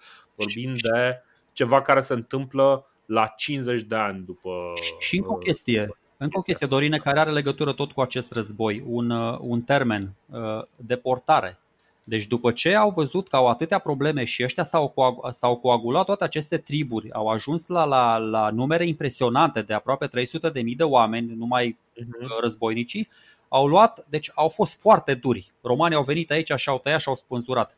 Pe unii au masacrat de-a dreptul, pe alții au deportat, deci au, au deportat, au luat jumătate din trib sau un sfert de trib, pe unii au vândut în sclavie, pe unii au deportat în altă parte din, uh, din Republică, ideea că i-au segregat și au împărțit în așa fel încât să nu se mai poată uh, mobiliza și uni pe viitor în număr așa de mare. Exact, din punct de vedere administrativ au făcut o chestie, uh, au tăiat, au, au schimbat uh, organizarea și uh, Uh, centrii, centrii locali pentru a da peste cap toate structurile uh, naturale uh, pe bază tribală. Și au venit și au reorganizat provincia respectivă. Și da, asta, asta iarăși a dat peste cap, dar într-adevăr, pe toți cei care erau puși pe sau capabili să, să pună mâna pe arme, i-au eliminat prin, uh, prin deportare. Uh, pe câțiva i-au vândut pentru că na, e totuși un sistem în care sclav, uh, sclavagismul funcționează, dar pe cei mai mulți au deportat în diverse alte regiuni. Pentru că are loc acest mare vid și evident după ce se încheie această Uh, luptă cu triburile locale, ai nevoie să ții armata local ca să, ca să stabilizezi situația și evident îi ții pe veteranii care au luptat în acel război pentru că ei deja cunosc uh, cum funcționează lucrurile. Uh, toate celelalte provincii sunt, sunt în general slăbite de armată cel mai mult se vedea acolo unde uh, aveau loc încă campanii în uh, continuă desfășurare. Și acolo, uh, unul din uh, triburile care părea să fie, uh, să fie un uh, trib aliat cu romanii, uh, un trib condus de un anume, stai să văd, Ar- Arminius, așa, de fapt, Arminius era fiul uh, liderului, da, e ok, era da, fiul de, de șef de trib. Uh, ajung să, uh, să provoace una din, uh, din cele mai cunoscute înfrângeri ale romanilor, probabil a doua cea mai cunoscută după Cane. Uh, în septembrie, în anul nou, Vintilius Varus, cu trei regiuni lipsite de experiență în ceea ce îi privește pe germani și condițiile locale, uh, se deplasează prin uh, teritoriul nou stăpânit, nou controlat de, de romani. Romanii controlau o foarte mare halcă de teritoriu în Uh, adânc în uh, Germania, dincolo de Rin, la est de Rin. Și este o regiune care încă nu le este foarte cunoscută, nici foarte uh, prietenoasă. Ei au uh, ceva forturi, ceva garnizoane, ceva orașe romane, chiar încep să construiască câteva orașe romane, numai că lucrurile evident nu sunt chiar atât de stabilite. Vintilius Varus însă face o greșeală de mare începător și cred că este o greșeală din care foarte mulți au, au de învățat de-a lungul istoriei și probabil este genul ăla de greșeală pe care o vezi uh, repetată foarte rar pentru că na, Adică ar trebui să o vezi cât mai rar. Uh, Varus uh, neglijează cercetașii, linia lui de marș e foarte întinsă și chiar dacă el are trei legiuni, care este totuși o armată suficient de uh, puternică, linia lui de marș este întinsă pe undeva ceva gen 15-20 de kilometri. Ceea ce este enorm. Adică Uh, practic, primul care mărșăluia era la 15 km în fața uh, ultimului care mărșăluia. Ăștia, chiar dacă sunt trei legiuni și chiar dacă legiunile sunt uh, câte 10 cohorte, tot nu sunt suficienți cât să facă nimic. Uh, practic, uh, uh, ei nici nu mărșăluiesc pregătiți de luptă, nici nu nu sunt și ajung să treacă prin, uh, prin, uh, printr-o pădure uh, pe care eu o numesc Teutoburg. Nu mai știu dacă denumesc pădurea sau este ceva așezare prin zonă. Pădurea, uh, pădurea, dar da, asta în fine, zi. Uh, da, e ok, adică nu, nu cred că vreau să adaug mai multe lucruri. Într-adevăr, asta este o rețetă pentru dezastru. Când uh, nu ai avantgardă, când nu te uiți înainte, uh, nu cunoști uh, împrejurimile. Uh, am înțeles că mai aveau și niște civili pe lângă ei, cum mergeau ăștia în anii 3000 înainte de Hristos cu tot alaiul. Deci da. linii de comunicație erau pe nicăieri, erau departe, erau în teritoriu inamic. Cum ai zis și tu, trupe, mă rog, puține, nu foarte puține, așa. Deci e inițial au venit să pacifice Germania, că vine ăsta, Varus este primul guvernator al Germaniei. Cu 10 ani înainte sau cu 15 ani înainte, după ce a venit Drusus și a cucerit un piculeț pe acolo, ăștia și-au făcut și o, și o provincie, chiar așa se numea Germania, care o să vedem că se și termină acum, dispare în anul 8 și o să reapară puțin mai târziu. Dar a făcut toate greșelile de manual care, pe care le spui tu. Uh, intră într-o pădure, uh, începe și ploaia, toate chestiile nașpa care se puteau întâmpla s-au întâmplat și atunci mai vine și elementul ăsta surpriză. De obicei, uite, aici e o chestie pe care vreau să insist un pic. Uh, romanii n-au greșit inițial, au procedat exact așa cum a procedat și Cezar. Au făcut, niște, au făcut pace cu niște triburi gale Uh-huh. Și până să se prindă alea s-au bătut între ele și au dat seama să aibă un pic că cine conduce aici? Păi romanii, până s-au prins să se unească, i-a bătut Cezar. Așa a făcut și ăsta. Uh, Arminius era din uh, tribul cherușcilor.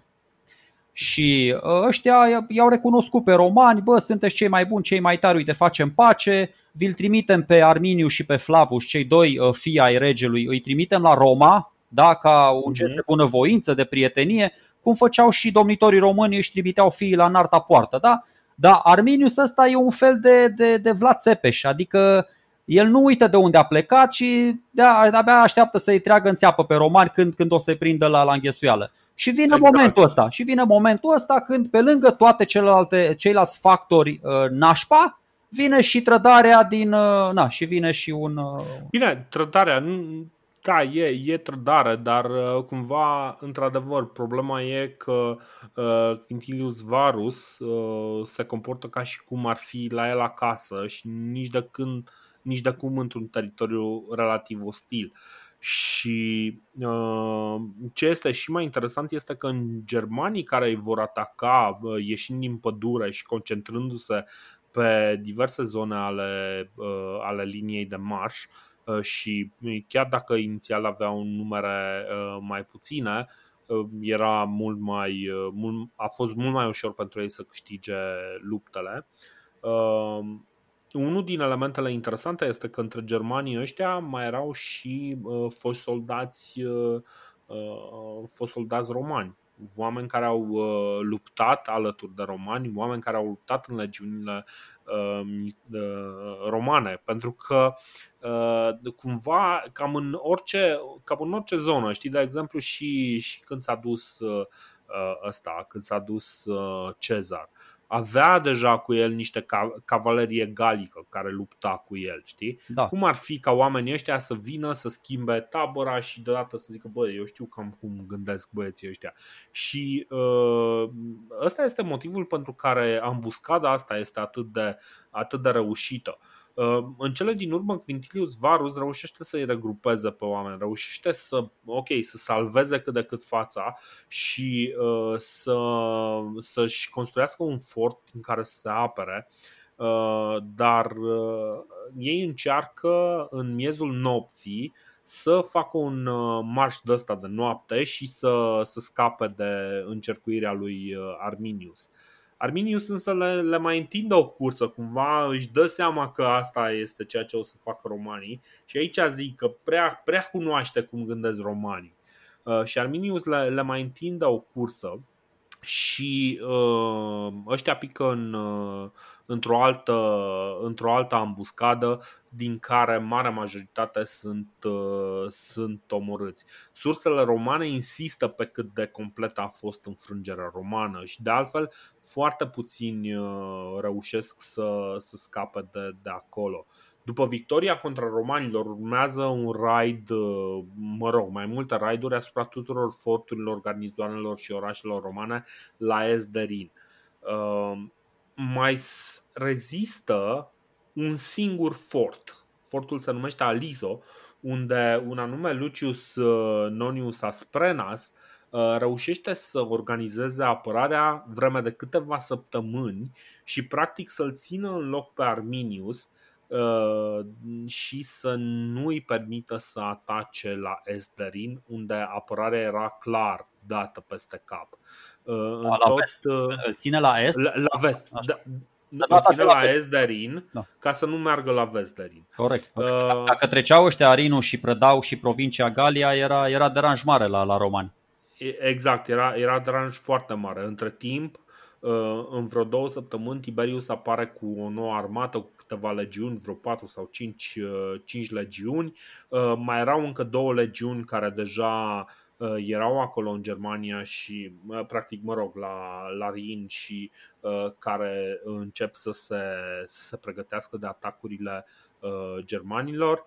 Deci, cumva, dezastrul total este, uh, este cumva mai îndulcit de această uh, reușită. Uh, Lucius Nonius Asprenas, din câte înțeleg, chiar reușește în cele din urmă să iasă după vreo câteva săptămâni, să iasă din încercuire și să fugă până la, până la Vezderin și să se salveze în felul ăsta. Păi nu, iese, uh, iese din încercuire până la urmă că na, vine Tiberius, se apropia Tiberius și s-au retras un piculeț, un piculeț uh, germanii. Ah, ok.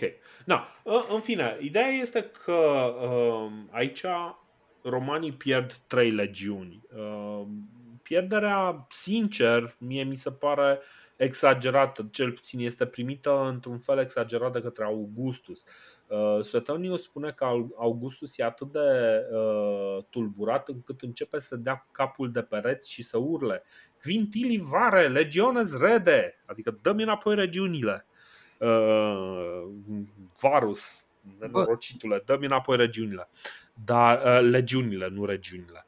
Uh, dar, uh, da, uh, pierde, ce pierde acolo Augustus nu sunt neapărat legiunile, cât prestigiul prestigiul pentru care s-a luptat atât de mult, pentru care a mers până la parți și a încheiat o, un tratat de pace care poate poate că nu e cel mai grozav, dar în schimb îi aduce steagurile legiunii înapoi, pierde trei, uh, trei legiuni. Bă, pierde trei, trei, practic trei puncte de onoare. Știi? Într-adevăr, să știi că și eu m-am studiat un pic bătălia asta, se face mai mult caz decât, uh, decât e cazul, ca să zic așa. Uh, e o teză aici, e o teză, vreau să mă refer un pic la ea. Uh, discută, mă rog, istorici ăștia mult mai pricepuți decât noi, cumva augmentează, augmentează efectele acestei înfrângeri și spun că de fapt înfrângerea asta a stopat planurile romanilor de a cuceri teritoriile germanilor și, mă rog, în loc să stabilească granița pe Elba și pe Dunăre, se vor mulțumi să o stabilească pe Rin și pe Dunăre. Dar uh, evenimentele uh, ulterioare ne vor demonstra contrariu, adică în bătălia asta de la Teutoburg, bă, au pierit trei legiuni, 15.000 de oameni. Păi Așa pot să zic și eu că bătălia de la Arausio, când romanii au pierdut cel puțin 80.000 de oameni, adică 16 legiuni, frate, s-a, a, bătă, înfrângerea aia a încheiat definitiv planul de, a, de anexare al Galiei. Dar n-a fost deloc așa, că a venit după aia, a venit Mariusic, s-a reechilibrat și 50 de ani mai târziu, pe vremea lui Cezar, toată Galia era cucerită. O să da. vedem incapacitatea asta a, a romanilor de a-i cuceri pe germani și de a își extinde teritoriile nu are legătură cu o singură bătălie singulară. O să discutăm exact. mai încolo, vedem ce se întâmplă peste 10, 20, 100, 200 de ani, când o să avem mai multe argumente și putem să tragem linie. Așa după o bătălie, că tot văd chestia asta, bătălia de la Teutoburg, una dintre marile bătălii care a schimbat uh, cursul istoriei. Asta e o teză subțire rău, dacă mă întreb pe mine și nu. Contraargumentul ăsta de la Rausio e mai, mai mult decât sugestiv. Uh, bine, deci uh, eu nu aș spune neapărat că e, e fals. Într-adevăr, după ce, după ce a dat această contralovitură a Riminius, um, este clar că romanii nu mai sunt în poziția în care să spună da, noi stăpânim teritoriul de la est de Rin. Deci este clar un pas în spate, dar nu e ca și cum uh, știe ceva de genul da, și în alte părți au fost contralovituri. Dacă tu mergi, iei un teritoriu și nu faci față la o contralovitură, poate că ăla nu era oricum teritoriu pentru tine. În Galia, Cezar reușește să reziste acelor contralovituri. În uh, Germania, uh, tot sistemul ăsta, sistemul imperial al lui Augustus, nu reușește să facă față acestei lovituri pe care o primește și într-adevăr acolo se va boxa, dar se va boxa peste Rin, nu peste Elba, cum, cum spuneai tu foarte bine. Bă, să știi că aici face o greșeală strategică, din, adică se, n-aș vrea să spun că se zgârcește la bani, dar chiar și tu spuneai chestia asta și am remarcat-o și eu. Reduce mult trupele reduce mult trupele. Octavian, chiar da, după anul 30, când ai zis, bă, nu mai sunt bătălii interne, mai las 2, 3, 4, 5 legiuni în provinciile mele imperiale, alea de care are grijă senatul, dacă se poate să și rămână fără, că oricum nu ne atacă nimeni, că noi suntem cei mai mari și cei mai tari. Și uite ce se întâmplă. Dacă ăștia ar fi avut măcar două, trei regiuni în fiecare provincie, măcar astea de, de graniță, bă, îți spun, altele ar fi fost uh, dar Octavian a vrut, na, nu, nu, nu spun că a fost rău. El a orientat banii în altă parte. Pe temple, pe serbări, pe propagandă, pe poeți, pe Ovidiu, pe Horațiu. Foarte frumos, deci nu neg, e foarte frumoasă. Eu chiar încurajez mai mult. Războaiele se nașpa. Dar uh, îți spun, este foarte dubios și o să discutăm și nu o să. Eu nici acum n-am un răspuns de ce Roma nu s-a dezvoltat mai mult și de ce nu a devenit mai puternică decât atât. A, a, a, uh, ajungem aproape la apogeul ei și o să vedem că urmează după apogeu, na, urmează și, și coborârea exact. pe o pantă.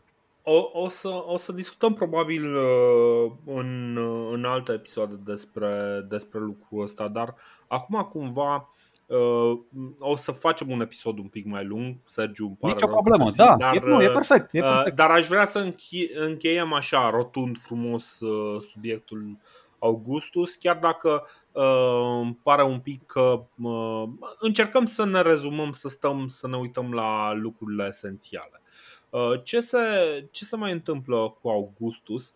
Într-adevăr, deci eu mă uit peste, peste această înfrângere și nu mi se pare în niciun caz atât de gravă precum, uh, precum alte înfrângeri pe care le-au suferit romanii de-a lungul timpului. Ei au pierdut mai multe trupe în uh, bătălii precum Filipii, da, ce da. să, deci despre ce vorbim aici? Nu există. Uh, dar uh, probabil uh, lovitura este în prestigiul și nu neapărat în prestigiul roman sau nu neapărat în prestigiul legiunilor romane, cât în prestigiul personal al lui Augustus. Augustus este însă în momentul ăsta destul de bătrân și el își, își cam simte sfârșitul pe aproape și începe să-și, uh, să-și organizeze uh, să-și organizeze plecarea. Și ceea ce face el și acum dau, scrollez printre notițele mele ca să, ca să ajung și prelungesc un pic uh, discuția tocmai ca să ajung la notițele care mă interesau pentru că sunt acum un pic dezordonate, este că începe practic să pregătească nu numai planul pe următoarea generație, pregătește planul pe următoarele două generații. Asta este ceea ce îl diferențiază pe Augustus de toți cei care vor uh, urma după el. Uh, și lucrurile astea se întâmplă încă din, uh, din anul 3, în care parcă Gaius, uh, uh, Gaius care era nepotul lui uh, Augustus, este rănit în luptă.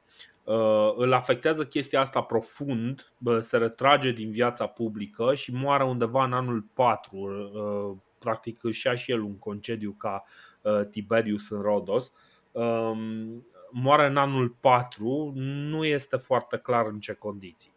Uh, o să vină o groază de zvonuri că Livia l-a omorât.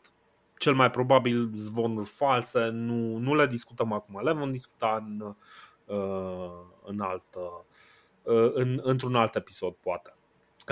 După aceea, cumva, cumva Augustus simte că scapă de sub control și controlul este un element esențial pentru Uh, pentru el în, uh, în ecuația asta. Și face o încrucișare foarte, foarte dubioasă. Deci, uh, după ce moare Gaius, Tiberius, care până atunci nu avea niciun post, revine în Roma, că el era plecat, dacă mai țineți minte, revine în Roma și e adoptat de Octavian. Uh, la pachet îl adoptă și pe Agripa, Agripa Postumus. Agripa Postumus care uh, este și cu el e o aventură, parcă și el moare un pic mai încolo. Moare, uh, moare după ce moare el. Deci Postumus moare da. după ce moare Octavian, o să vorbim în episodul viitor. Da, Postumus moare Postumus. Tiberius îl obligă pe Tiberius să-l adopte pe Germanicus ca și companion al propriului său fiu, Drusus. Uh, dacă mai ține minte, îl, uh, îl făcuse pe Drusus, uh, îl, îi dăduse numele copilului lui Drusus, așa cum numele copilului lui Drusus era Tiberius. Augustus, practic, cum ziceam, pregătește două generații de moștenitori. Prima generație, și atenție, nu este câte un moștenitor. În prima generație îl vede îi vede conducător pe Tiberius și Agripa Postumus. Împreună. Nu îi vede separat. Deci clar cumva gândirea lui este Păi, nu, puterea nu rămâne la un singur om, rămâne la o echipă de oameni. Următoarea generație este Germanicus și Drusus, fiii lui, fiii lui Tiberius, cumva. Și uh, în mintea lui, uh, lui Augustus și cel puțin din ceea ce vedem în ultimii ani ai uh, domniei lui uh, Augustus este că acest Germanicus este preferat și el tot încearcă să-l împingă peste tot, peste, peste tot. Uh, îl, împinde, îl împinge evident în Germania, îl, împinge, îl împinge în, în războiul ăsta din, din Dalmația și se vede că acolo este unde și-ar dori Augustus să, să vadă viitorul Romei. Păi să Aceste că... visuri la o generație distanță o să, o să le mai vedem uh, că dezamăgesc Roma și în alte situații. Dar uh, zi, te rog. Uh, îți spun de ce uh, ni se pare nouă o chestie extraordinară pentru da, uh, Augustus a gândit lucrurile, cum spui tu, cu, Joe, cu două generații înainte. Uh, Augustus încă nu și înființase o dinastie. Asta era problema. Uh, o să vedem că toți împărații de după el, care aveau deja dinastia stabilită, nu trebuiau să se mai gândească și la fiul și la nepotul lui. Dar când nu ai o dinastie, și asta na, o să discutăm și o să vedem ce se întâmplă, care e diferența de esență între Republică și Imperiu, uh, Octavian asta a încercat să, să-și facă o dinastie și, să, și ca toată, uh, toată societatea asta romană, care e o societate liberală, o societate bazată mhm. pe colegialitate, pe magistraturi limitate ca timp, să schimbe uh, o, o concepție din asta pe care nici mărețul Cezar nu a reușit să o, uh, să o schimbe, înlocuind un termen, termenul de rege cu termenul de imperator. Ceea, nu există, există, există o diferență. Există, știu că te pregătești să spui că nu există nicio diferență. Nu dar nicio există diferență. O diferență. Uh, există o diferență majoră. Uh, Augustus nu lasă. Deci, lasă moștenirea o avere personală, da, dar acea avere personală nu este tot avutul public, ci este o avere cât se poate de privată este averea personală a lui, a lui Gaius Iulius Cezar, care uneori mai e și numit uh, Augustus.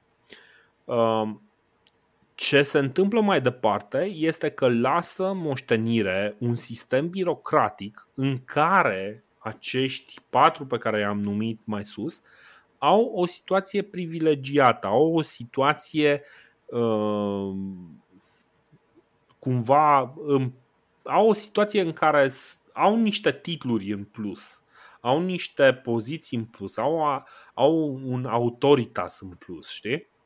Uh, este, uh, este practic um, un sistem republican în care oamenii pe care îi desemnează uh, Octavian au 10 pași peste ceilalți. Știi? E ceva de genul, băi, alergăm până la 15. Noi începem de la 10. Voi începeți de la minus 5. Nu, cu asta pot să fiu de acord. De asta și spun. Eu de aia o și numesc în continuare Republică. E o diferență da. extrem de clară. Câte vreme funcțiile sunt alese și nu numite de un for superior, nu contează că e format dintr-un om, din 5 oameni, din 10 oameni, dar câte vreme există alegeri libere, ghilimele, fără ghilimele, puneți-le dacă doriți, e republică, poți să spui tu ce vrei. Exact. Despre ce se întâmplă, despre ce se întâmplă după ce închide ochii Augustus, o să discutăm în episoadele viitoare. Ce aș vrea să discutăm acum și bă, dacă, mai, dacă mai e ceva ce vrei să adaugi, să adaugi acum, ce aș vrea să discutăm acum da. este să facem o mică diferență între uh, acea uh, romă de uh, cărămidă și acea romă de marmură pe care o lasă Augustus. Ok, ok, vreau doar să spun că în încercarea asta disperată de a-și numi un succesor, uh, Octavian dă foarte, foarte multe rateuri. El de obicei da. este renumit prin faptul că nu se prea înșeală la oameni. S-a înconjurat de cei mai buni, da, și el avea și pe Rasputin, pe Mecena, omul din umbră, îl avea și pe Agripa care îi făcea treaba pe partea uh, militară, deci nu prea a dat greș la oameni. Bă, uh, la potențial urmași a dat cu muci în fasole de 15.000 de ori. Păi Agripa ăsta postumus, uh, nu mai știu, în anul 6 parcă, uh, îl, îl scoate din testament pentru că ăsta era un fel de Geoffrey Baratheon, era un scelerat din ăsta, n-avea, prindea pisici prin castel, le chinuia, nu știu, trăgea cu arbaleta în porumbei, se, chestii din astea super bizare, super crude. Și s-a uitat ăsta Octavian și a zis, bă, parcă n-aș vrea să conduc ăsta, totuși Republica Romană, Principatul, hai să, da. Și până la urmă s-au decantat, cât s-au decantat toate opțiunile astea și săracul Tiberiu, care era ultimul, ultimul pe lista de așteptare, din cauze mai mult sau mai puțin naturale la ceilalți, unii au murit de moarte bună, alții, nu știu, otrăviți, alții exilați, bă, Tiberius uh, vine așa din, uh, da, cum zici și tu, da, are un uh, dezavantaj de minus 5, de 100 de metri, vine pe turnantă, îi depășește pe toți și până la urmă Octavian zice, bă, n-am ce să-ți fac, ești atât de, de tare, ai fost aici lângă mine, nu mi-a convenit nici cum ai condus campaniile militare, nici cum ai tratat-o pe fică mea sau cum n-ai tratat-o, nu contează. Dar uite, n-am ce face și până la urmă o să vezi că și chiar beneficiarul, că ziceai tu de, de avere și de moștenire, uh, beneficiarul principal, două treimi din averea lui uh, Octavian o să ajungă la, la Tiberius. Da. Uh, deci eu cred că este momentul cel mai bun să ne uităm așadar, cum ziceam, peste ce Roma lasă, cât de diferit arată Roma pe care o lasă în 14 în anul 14, Octavian. Uh, dacă ne amintim și e foarte ușor să ieșim, uh, ieșim din uh, lucrul ăsta. Dacă ne, ne amintim, practic, toate discuțiile care au avut loc înainte de venirea lui Octavian în, în discuție, au fost aproape exclusiv despre cine a luat ce armată și a făcut ce cu ea. Asta a fost discuția în istoria Romei. Da? Despre cine a reușit să strângă cea mai mare uh, gașcă și să-i bată pe adversarii politici. Despre cum ajunge să fie omorât uh, cu tare în, uh, în uh, forumul roman. Despre cum ajung să, uh, să se bată roman cu roman. Despre cum sunt uh, date prescripțiile alea în care uh, sunt, sunt practic osândiți la moarte sigură doar pentru că au avut anumite opțiuni politice. Deodată, vorbind despre lucrurile pe care le construiește Agripa, despre lucrurile pe care le construiește, nu știu, chiar și Cezar. Despre, deci este clar că avem o diferență calitativă majoră. În momentul în care, în sfârșit, Octavian se ridică ca și câștigător al luptelor interne, în momentul în care pune mâna pe, uh, pe Roma și practic îi dă drumul doar cât să strângă mai tare, uh, în momentul ăla Roma, practic viziunea lui uh, reușește să devină și constructivă. Apar oameni ca Agripa, oameni ca Mecena care duc uh, Uh, duc Roma înainte, duc artele înainte, duc cultura înainte. Nu e numai despre cribă, nu, nu e numai despre cine omoară pe cine, nu mai, nu mai e numai despre ce armată își pune bocancul pe ce gât. Mai este și despre ce construiește Roma, ce face Roma, ce, cum crește Roma. Și uh, Augustus, într-adevăr, domnia lui cu foarte multe, cu, cu foarte multe, cu foarte multe probleme, cu foarte multe lucruri, are mai, mai puține victime decât, de exemplu, intervenția lui Sula, pentru că așa este. Are mai puține victime, mă refer din, din rândul nobilimii, nu mă refer din rândul soldaților. Doamne ferească, pentru că ce se întâmplă măcelurile uh, la care sunt uh, măcelurile, mă rog, astea, luptele, Filipii, uh, toate astea, nu sunt, nu sunt niște lucruri care să, să arată foarte bine. Dar când te uiți la ce, ce face în societate, ce face în Roma Octavian, lucrurile arată mult mai bine pentru romani. Nu arată foarte bine pentru dalmați, de exemplu, că tocmai am vorbit despre ei nu arată foarte bine pentru armeni. Arată un pic mai bine pentru, pentru evrei, dar despre evrei o să vorbim uh, la un moment dat, un pic mai pe larg. Um, arată bine pentru unii, arată rău pentru alții, însă este clar că ceea ce reușește uh, Octavian este să aducă ordine acolo unde nu era și acea ordine să aducă prosperitate acolo unde exista doar potențial. Și asta mi se pare o calitate extraordinară pe care, de care cam toată lumea este sedusă în momentul în care este întrebată care este cel mai bun uh, împărat roman.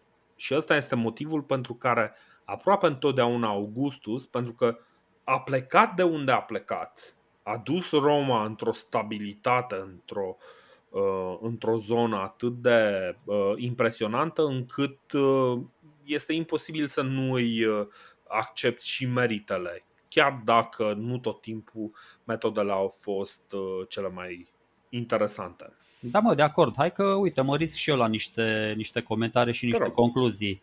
Uh, în primul rând e vorba de resurse, Dorine. Spuneam și data trecută, războiul sau absența războiului, că mai făceai și tu, ai adus o nuanță chiar interesantă, uh, războiul îți spune cumva care sunt uh, resursele disponibile la momentul respectiv în societatea respectivă. Dacă tu nu o să te mai războiești așa de mult, nu o să mai duci atât de multe resurse către partea uh, militară, o să-ți rămână mai multe resurse ca să construiești temple, să schimbi mentalități, să sponsorizezi poeți, să nu știu ce mai făceau ei, ape ducte, tot felul de lucrări din astea edilitaro-gospodărești.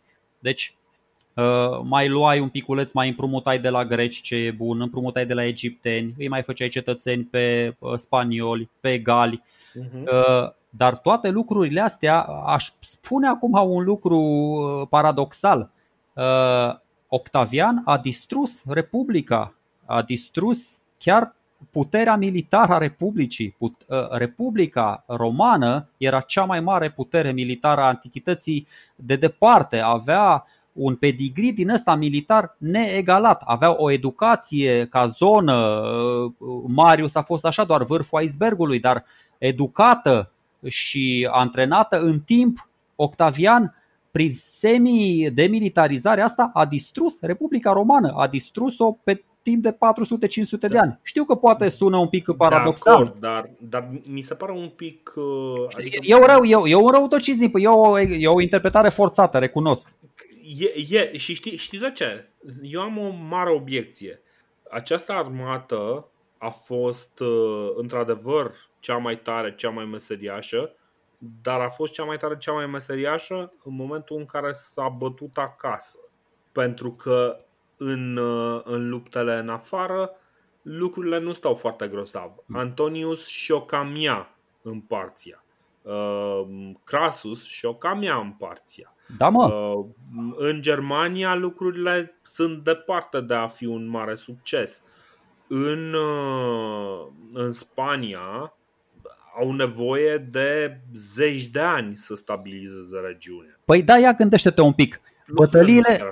Da, da, da. Gândește-te un pic uh, uh, în Germania și în Spania ce s-a întâmplat. Uh, înfrângerile alea sau uh, da, uh, situația dificilă are loc după reforma lui Octavian, după ce reduce uh, efectivele trupelor, nu înainte. Spania, Spania e acolo încă de pe vremea în care se băteau cu Hannibal, deci nu, acolo nu este o problemă pe care o are ah, ah, okay, în mod exclusiv.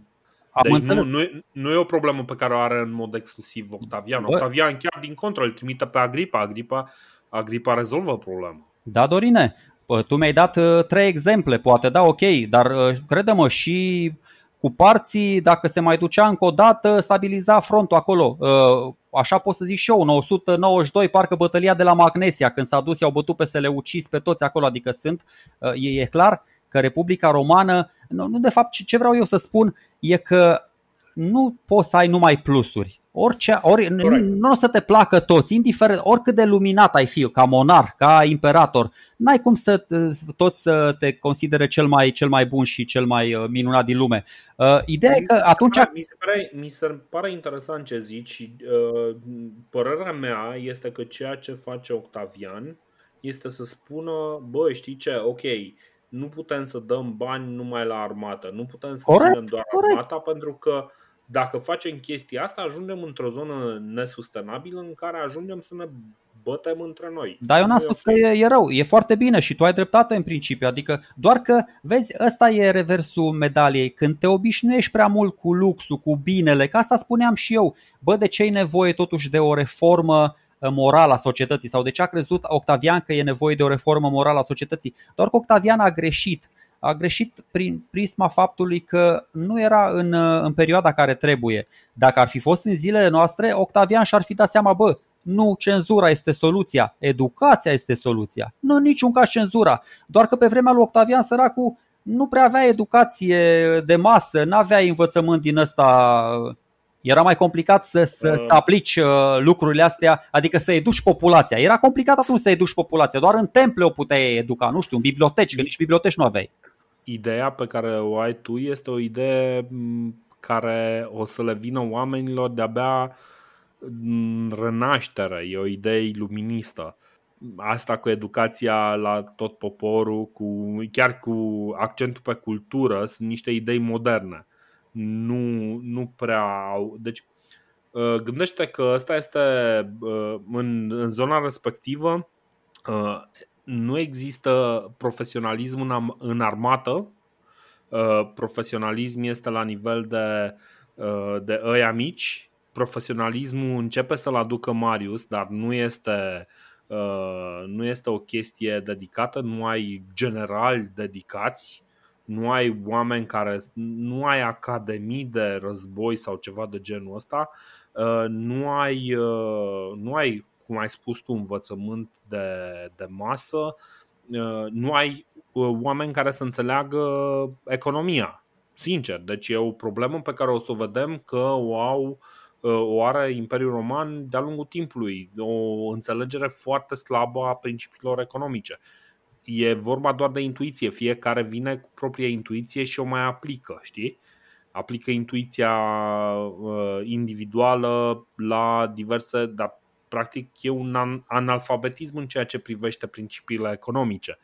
Uh, ce face, ce face Augustus diferit și motivul pentru care el are succes este că are un consiliu care se specializează pe diverse arii, Agripa pe partea armată, Augustus pe administrativ, ăsta, mecena pe comunicare, pe arte, pe cultură și chestii de genul ăsta, în care oamenii încep să vadă, dar mie mi se pare că lecția, și o să vedem mai departe, lecția din, din acest triumvirat, cum l-ai numit tu, dar care nu este recunoscut uh, de restul lumii ca atare, deși ar trebui, pentru că ceea ce ziceai tu pe acolo e just, lecția, și anume că ai nevoie de oameni specializați care să fie foarte buni la treaba asta, nu este o lecție care este înțeleasă de, de cei care vor urma. Știi? Uite, eu încerc acum să. Uh, mi-am dat seama de un lucru. Cu cât citesc mai mult despre istorie și cu cât înțeleg mai bine lucrurile, cu atât sunt capabil să le explic în mai puține lucruri. Nu trebuie să mă rătăcesc așa în, în explicații. Așa deci, cum fac eu. Nu, nu, nu, nu, nu, nu, nu, că eu înțeleg și e ok. Deci, uite, hai să na, trei concluzii, să mai zic două, trei chestii despre uh-huh. Octavian. Asta cu partea militară, cu partea culturală e ok, sunt de acord, că na, ți-am zis, resurse limitate, nu poți să mulțumești pe toată lumea. Uh, am mai spus de chestia asta care mi se pare iar foarte importantă, uh, longevitatea unui conducător uh, și cumva. Percepția lui publică. Da, da. Adică implicațiile asupra, asupra conștiinței publice. Cu cât ai o domnie mai lungă și mai bună, cu atâta o să afle și cei de peste 2 și peste 3 și peste 5 și peste 10 generații de tine. De aia, cum ai zis și tu, de la Augustus se vor revendica toți ceilalți împărați, va deveni uh, un prenume, un renume și așa mai departe. Altă, mhm. uite, o discuție de principiu foarte importantă și am ajuns la Augustus. Asta am mai vrut, am mai vrut eu să o aduc în discuție, dar nu n-a, n-a fost momentul. Uh, și asta are legătură tot cu Republica Romană, o, o formă de guvernământ uh, extraordinară. Uh, deci, uh, acum am dau seama încă o dată cât de mult înaintea timpului său a fost Republica Romană și a fost cu atât mai uh, notabil această realizare a romanilor cu cât uh, grecii, atenienii, spartanii au demonstrat că democrația nu funcționează decât la nivelul unui polis. Romanii mm-hmm. au mhm. demonstrat că Republica poate să crească. Poate nu foarte mult, că uite, acum are probleme cu provinciile și se transformă în altceva. Dar uh, discuția de principiu la Roma tot timpul este când doi devin unu. Uh, și când vorbim de, de formarea Romei, vin cei doi frați, Romulus și Remus. Ce s-a întâmplat cu cei doi? Bă, până la urmă a rămas unul singur.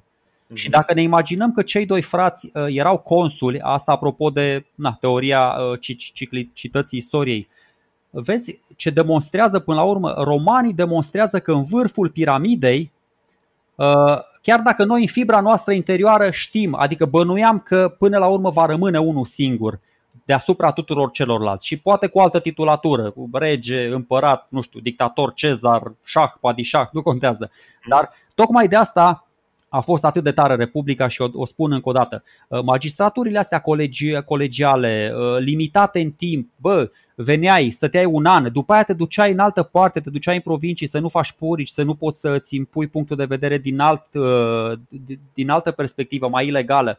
Foarte tare, deci foarte tare. Doar că aici vine Augustus și se pune singur în vârful piramidei, când până acum au stat doi consuli, bă, și era foarte bine. Dar el vine și arată ca, ca, să nu, ca să nu pierd uh, ideea asta și mi se pare foarte interesant ce zici tu aici și într-adevăr mi se pare că Republica Romană este locul de unde ar trebui să ne uh, tragem seva, să ne luăm inspirația și să, să învățăm din uh, greșelile, dar și din reușitele Republicii Romane. Uh, putem să aplicăm lucrurile altfel. Nu avem nevoie de sclavie pentru a avea rezultate pozitive cu o republică, uh, dar uh, putem să ne uităm la felul în care au făcut ei lucrurile, să învățăm din, din acele lucruri, să ne uităm la, nu știu, poate niște limite la magistraturi. La noi un primar, de exemplu, poate să fie ales pe viață, din 4 în 4 ani, dar pe viață. E un lucru care ar trebui să ne dea de gândit și mai ales că în curând în România suntem în august 2020, în curând în septembrie 2020, dacă nu se va mai întâmpla ceva surprinzător cum s-a mai tot întâmplat anul ăsta, ar trebui să avem alegeri locale. de ce, uh, de ce nu avem acolo niște restricții mai interesante? De ce nu avem, uh, de exemplu, o modalitate de a verifica, de a super, supraveghea calitatea muncii pe care o fac oamenii ăștia, lucruri pe care romanii le aveau și pe, din care iarăși putem să învățăm. Uh, Roma mi se pare, ca republică, mi se pare o sursă de inspirație grozavă din care încă mai putem învăța din aspectele pozitive, desigur, și putem să ne uităm la cele negative și să le evităm. Uh, Republica Romană, Dorine, că acum am dau seama ce s-a stricat, ce nu a mers bine, de ce, de ce a căzut Republica Romană până la urmă. Deci Republica Romană uh, a demonstrat tot timpul că e suficient loc pentru amândoi în vârful piramidei, cu o singură condiție, să fie respectată legea. Da. Bă, dura lex, sed lex. Doar că la Roma, vezi, încă de pe vremea lui uh, fraților Grahus, când începuseră să apară primele fisuri în armură, bă, deja legea era doar pentru căței, cum zicea și Pompei, foarte plastic.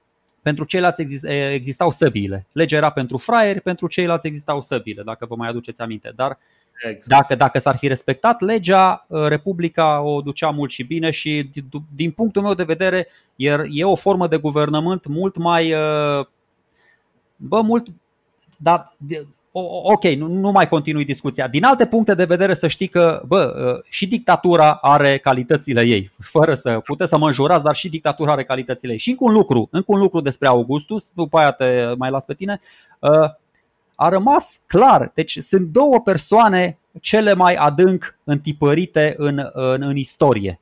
Dacă te uiți ă, pe calendarul nostru, sunt doar două personalități care au denumite luni din calendar în cinstea lor singurele, Iulius Cezar și Octavian Augustus. Iulie, am lăsat luna iulie, noi suntem acum în 15 august, că noi înregistrăm, suntem neserioși, înregistrăm podcastul cu o zi înainte să-l publicăm.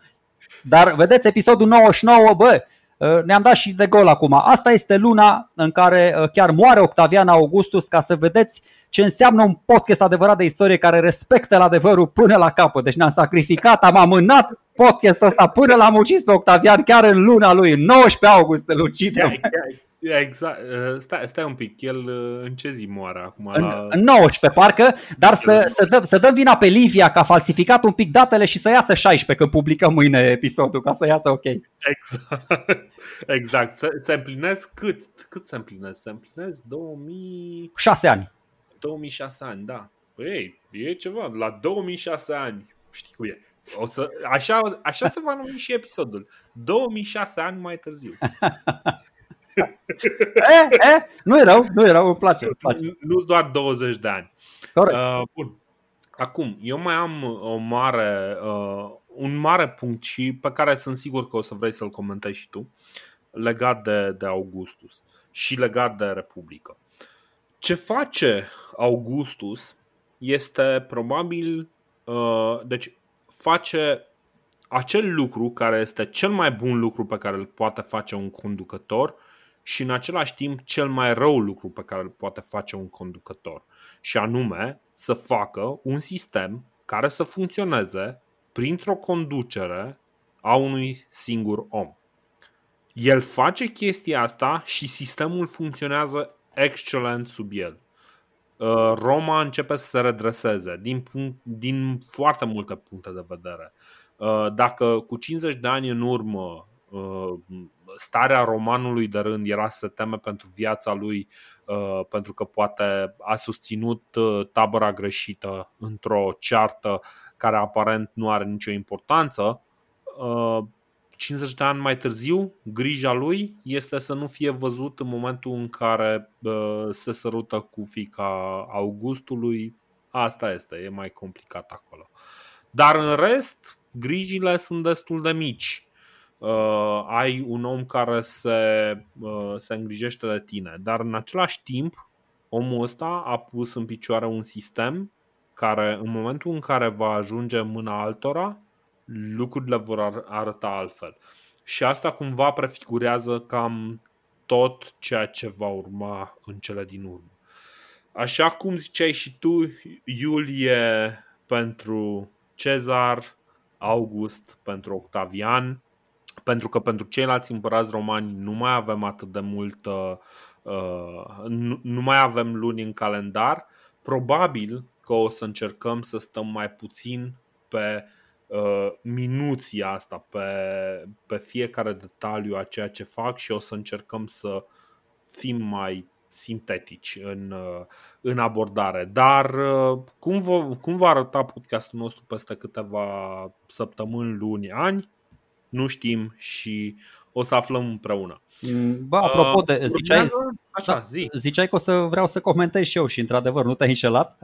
Așa, te rog. Băi, niciun, niciun sistem de guvernământ care implică oameni nu e perfect, pentru că oamenii nu sunt perfecți. Oricât de multe, oricât de multe pârghii ai pune tu la sistemul ăsta să se echilibreze, crede-mă, un om dezechilibrat, doi oameni dezechilibrați o să-l strice.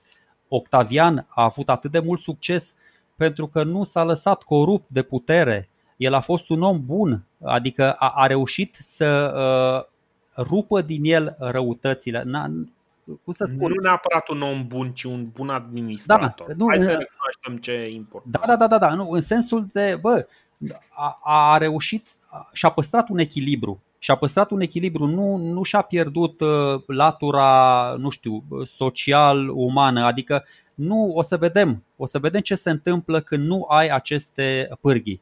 Când mhm. uh, puterea aparține unui singur om și deși în principiu, din punct de vedere birocratic, un regim autoritar este mult mai eficient, că asta cumva mă doare și pe mine când văd cât de împotmolită e democrația asta, uneori îți vine să-ți iei câmpii și să zici, bă, nu, vreau un regim ca în China, vreau un regim ca în Rusia. Dar dacă stai și te gândești a doua și a treia oară, o să-ți dai seama că, bă, stai că nu e chiar așa, sunt mai multe minusuri. Parcă nu vrei cenzura de care a beneficiat Ovidiu, parcă nu vrei uh, cenzura, da, nu vrei să ieși din istorie, da, și în fine. Dar uh, cum, uh, nu știu, mă gândesc așa la, la, o, la o Cred că Suetoniu spune chestia asta, și face o ieșire așa frumoasă, zice, bă, dacă mi-am jucat bine rolul, aștept aplauzele voastre, că zice. Și, și că asta ar fi spus. Uh, Augustus are foarte multe vorbe din astea celebre și nu știu, n-am, uite că mai sunt, nu prea am vorbit noi despre epitaful lui, despre regi geste, nu am vorbit nici de mormântarea lui, dar vă spun, dacă e să vorbim despre tot ceea ce, ce are legătură cu Augustus, nu, facem un, facem un podcast numai despre Augustus pe care nu-l mai termină niciodată. exact, exact. Uh, este probabil uh, o, un maximum al, uh, al Romei, serios. Deci din, din multe puncte de vedere, Augustus este uh, punctul în care Roma se schimbă fundamental. E unul din cele mai bine documentate uh, momente din istorie și uh, este uh, da, e, e impresionantă schimbarea și e fantastic de mult de spus. Este fantastic de mult de comentat. Uh, am trecut în mare grabă peste campaniile din uh, Germania. Fantastice și ele, pentru că sunt niște reușite. Drusus nu a fost degeaba acolo. Germanicus nu primește numele la degeaba. Uh, sunt sunt câteva, sunt foarte multe lucruri care, care se întâmplă, însă ne dăm seama că uh, de, oricât de mult ne-am dorit și credeți-ne că ne-am dorit pentru că de fiecare dată și eu și Sergiu trebuie să ne reducem la sfert, la o optime din ceea ce am fi vrut să spunem pe subiect. Um, oricât de mult ne-am dorit, vrem să mergem înainte pentru că vrem să ne uităm înspre casa noastră, să vedem ce se întâmplă acolo. Și o să ajungem și acolo, dar e important să înțelegem că oamenii ăștia, de la o oarecare depărtare, sunt cei care uh, din care ne tragem cultural și uh, uh, în cele din urmă și, și pe linie de sânge. Da, așa că mai ușor cu, cu modernismul ăsta și cu progresismul fără să înțelegem la ce e bună și tradiția. Echilibru e exact. cel mai exact. bun. Exact, exact, exact. Episodul 100 va fi un episod special. Poate chiar și episodul 101 va fi un episod special. O să mai discutăm noi exact după ce o să dau aici stop recording, dar um, da, ne auzim, sperăm noi că peste două săptămâni, sperăm noi cu un material interesant care va purta numele de episodul 100. Uh, ceau! Aplauze! Să fie!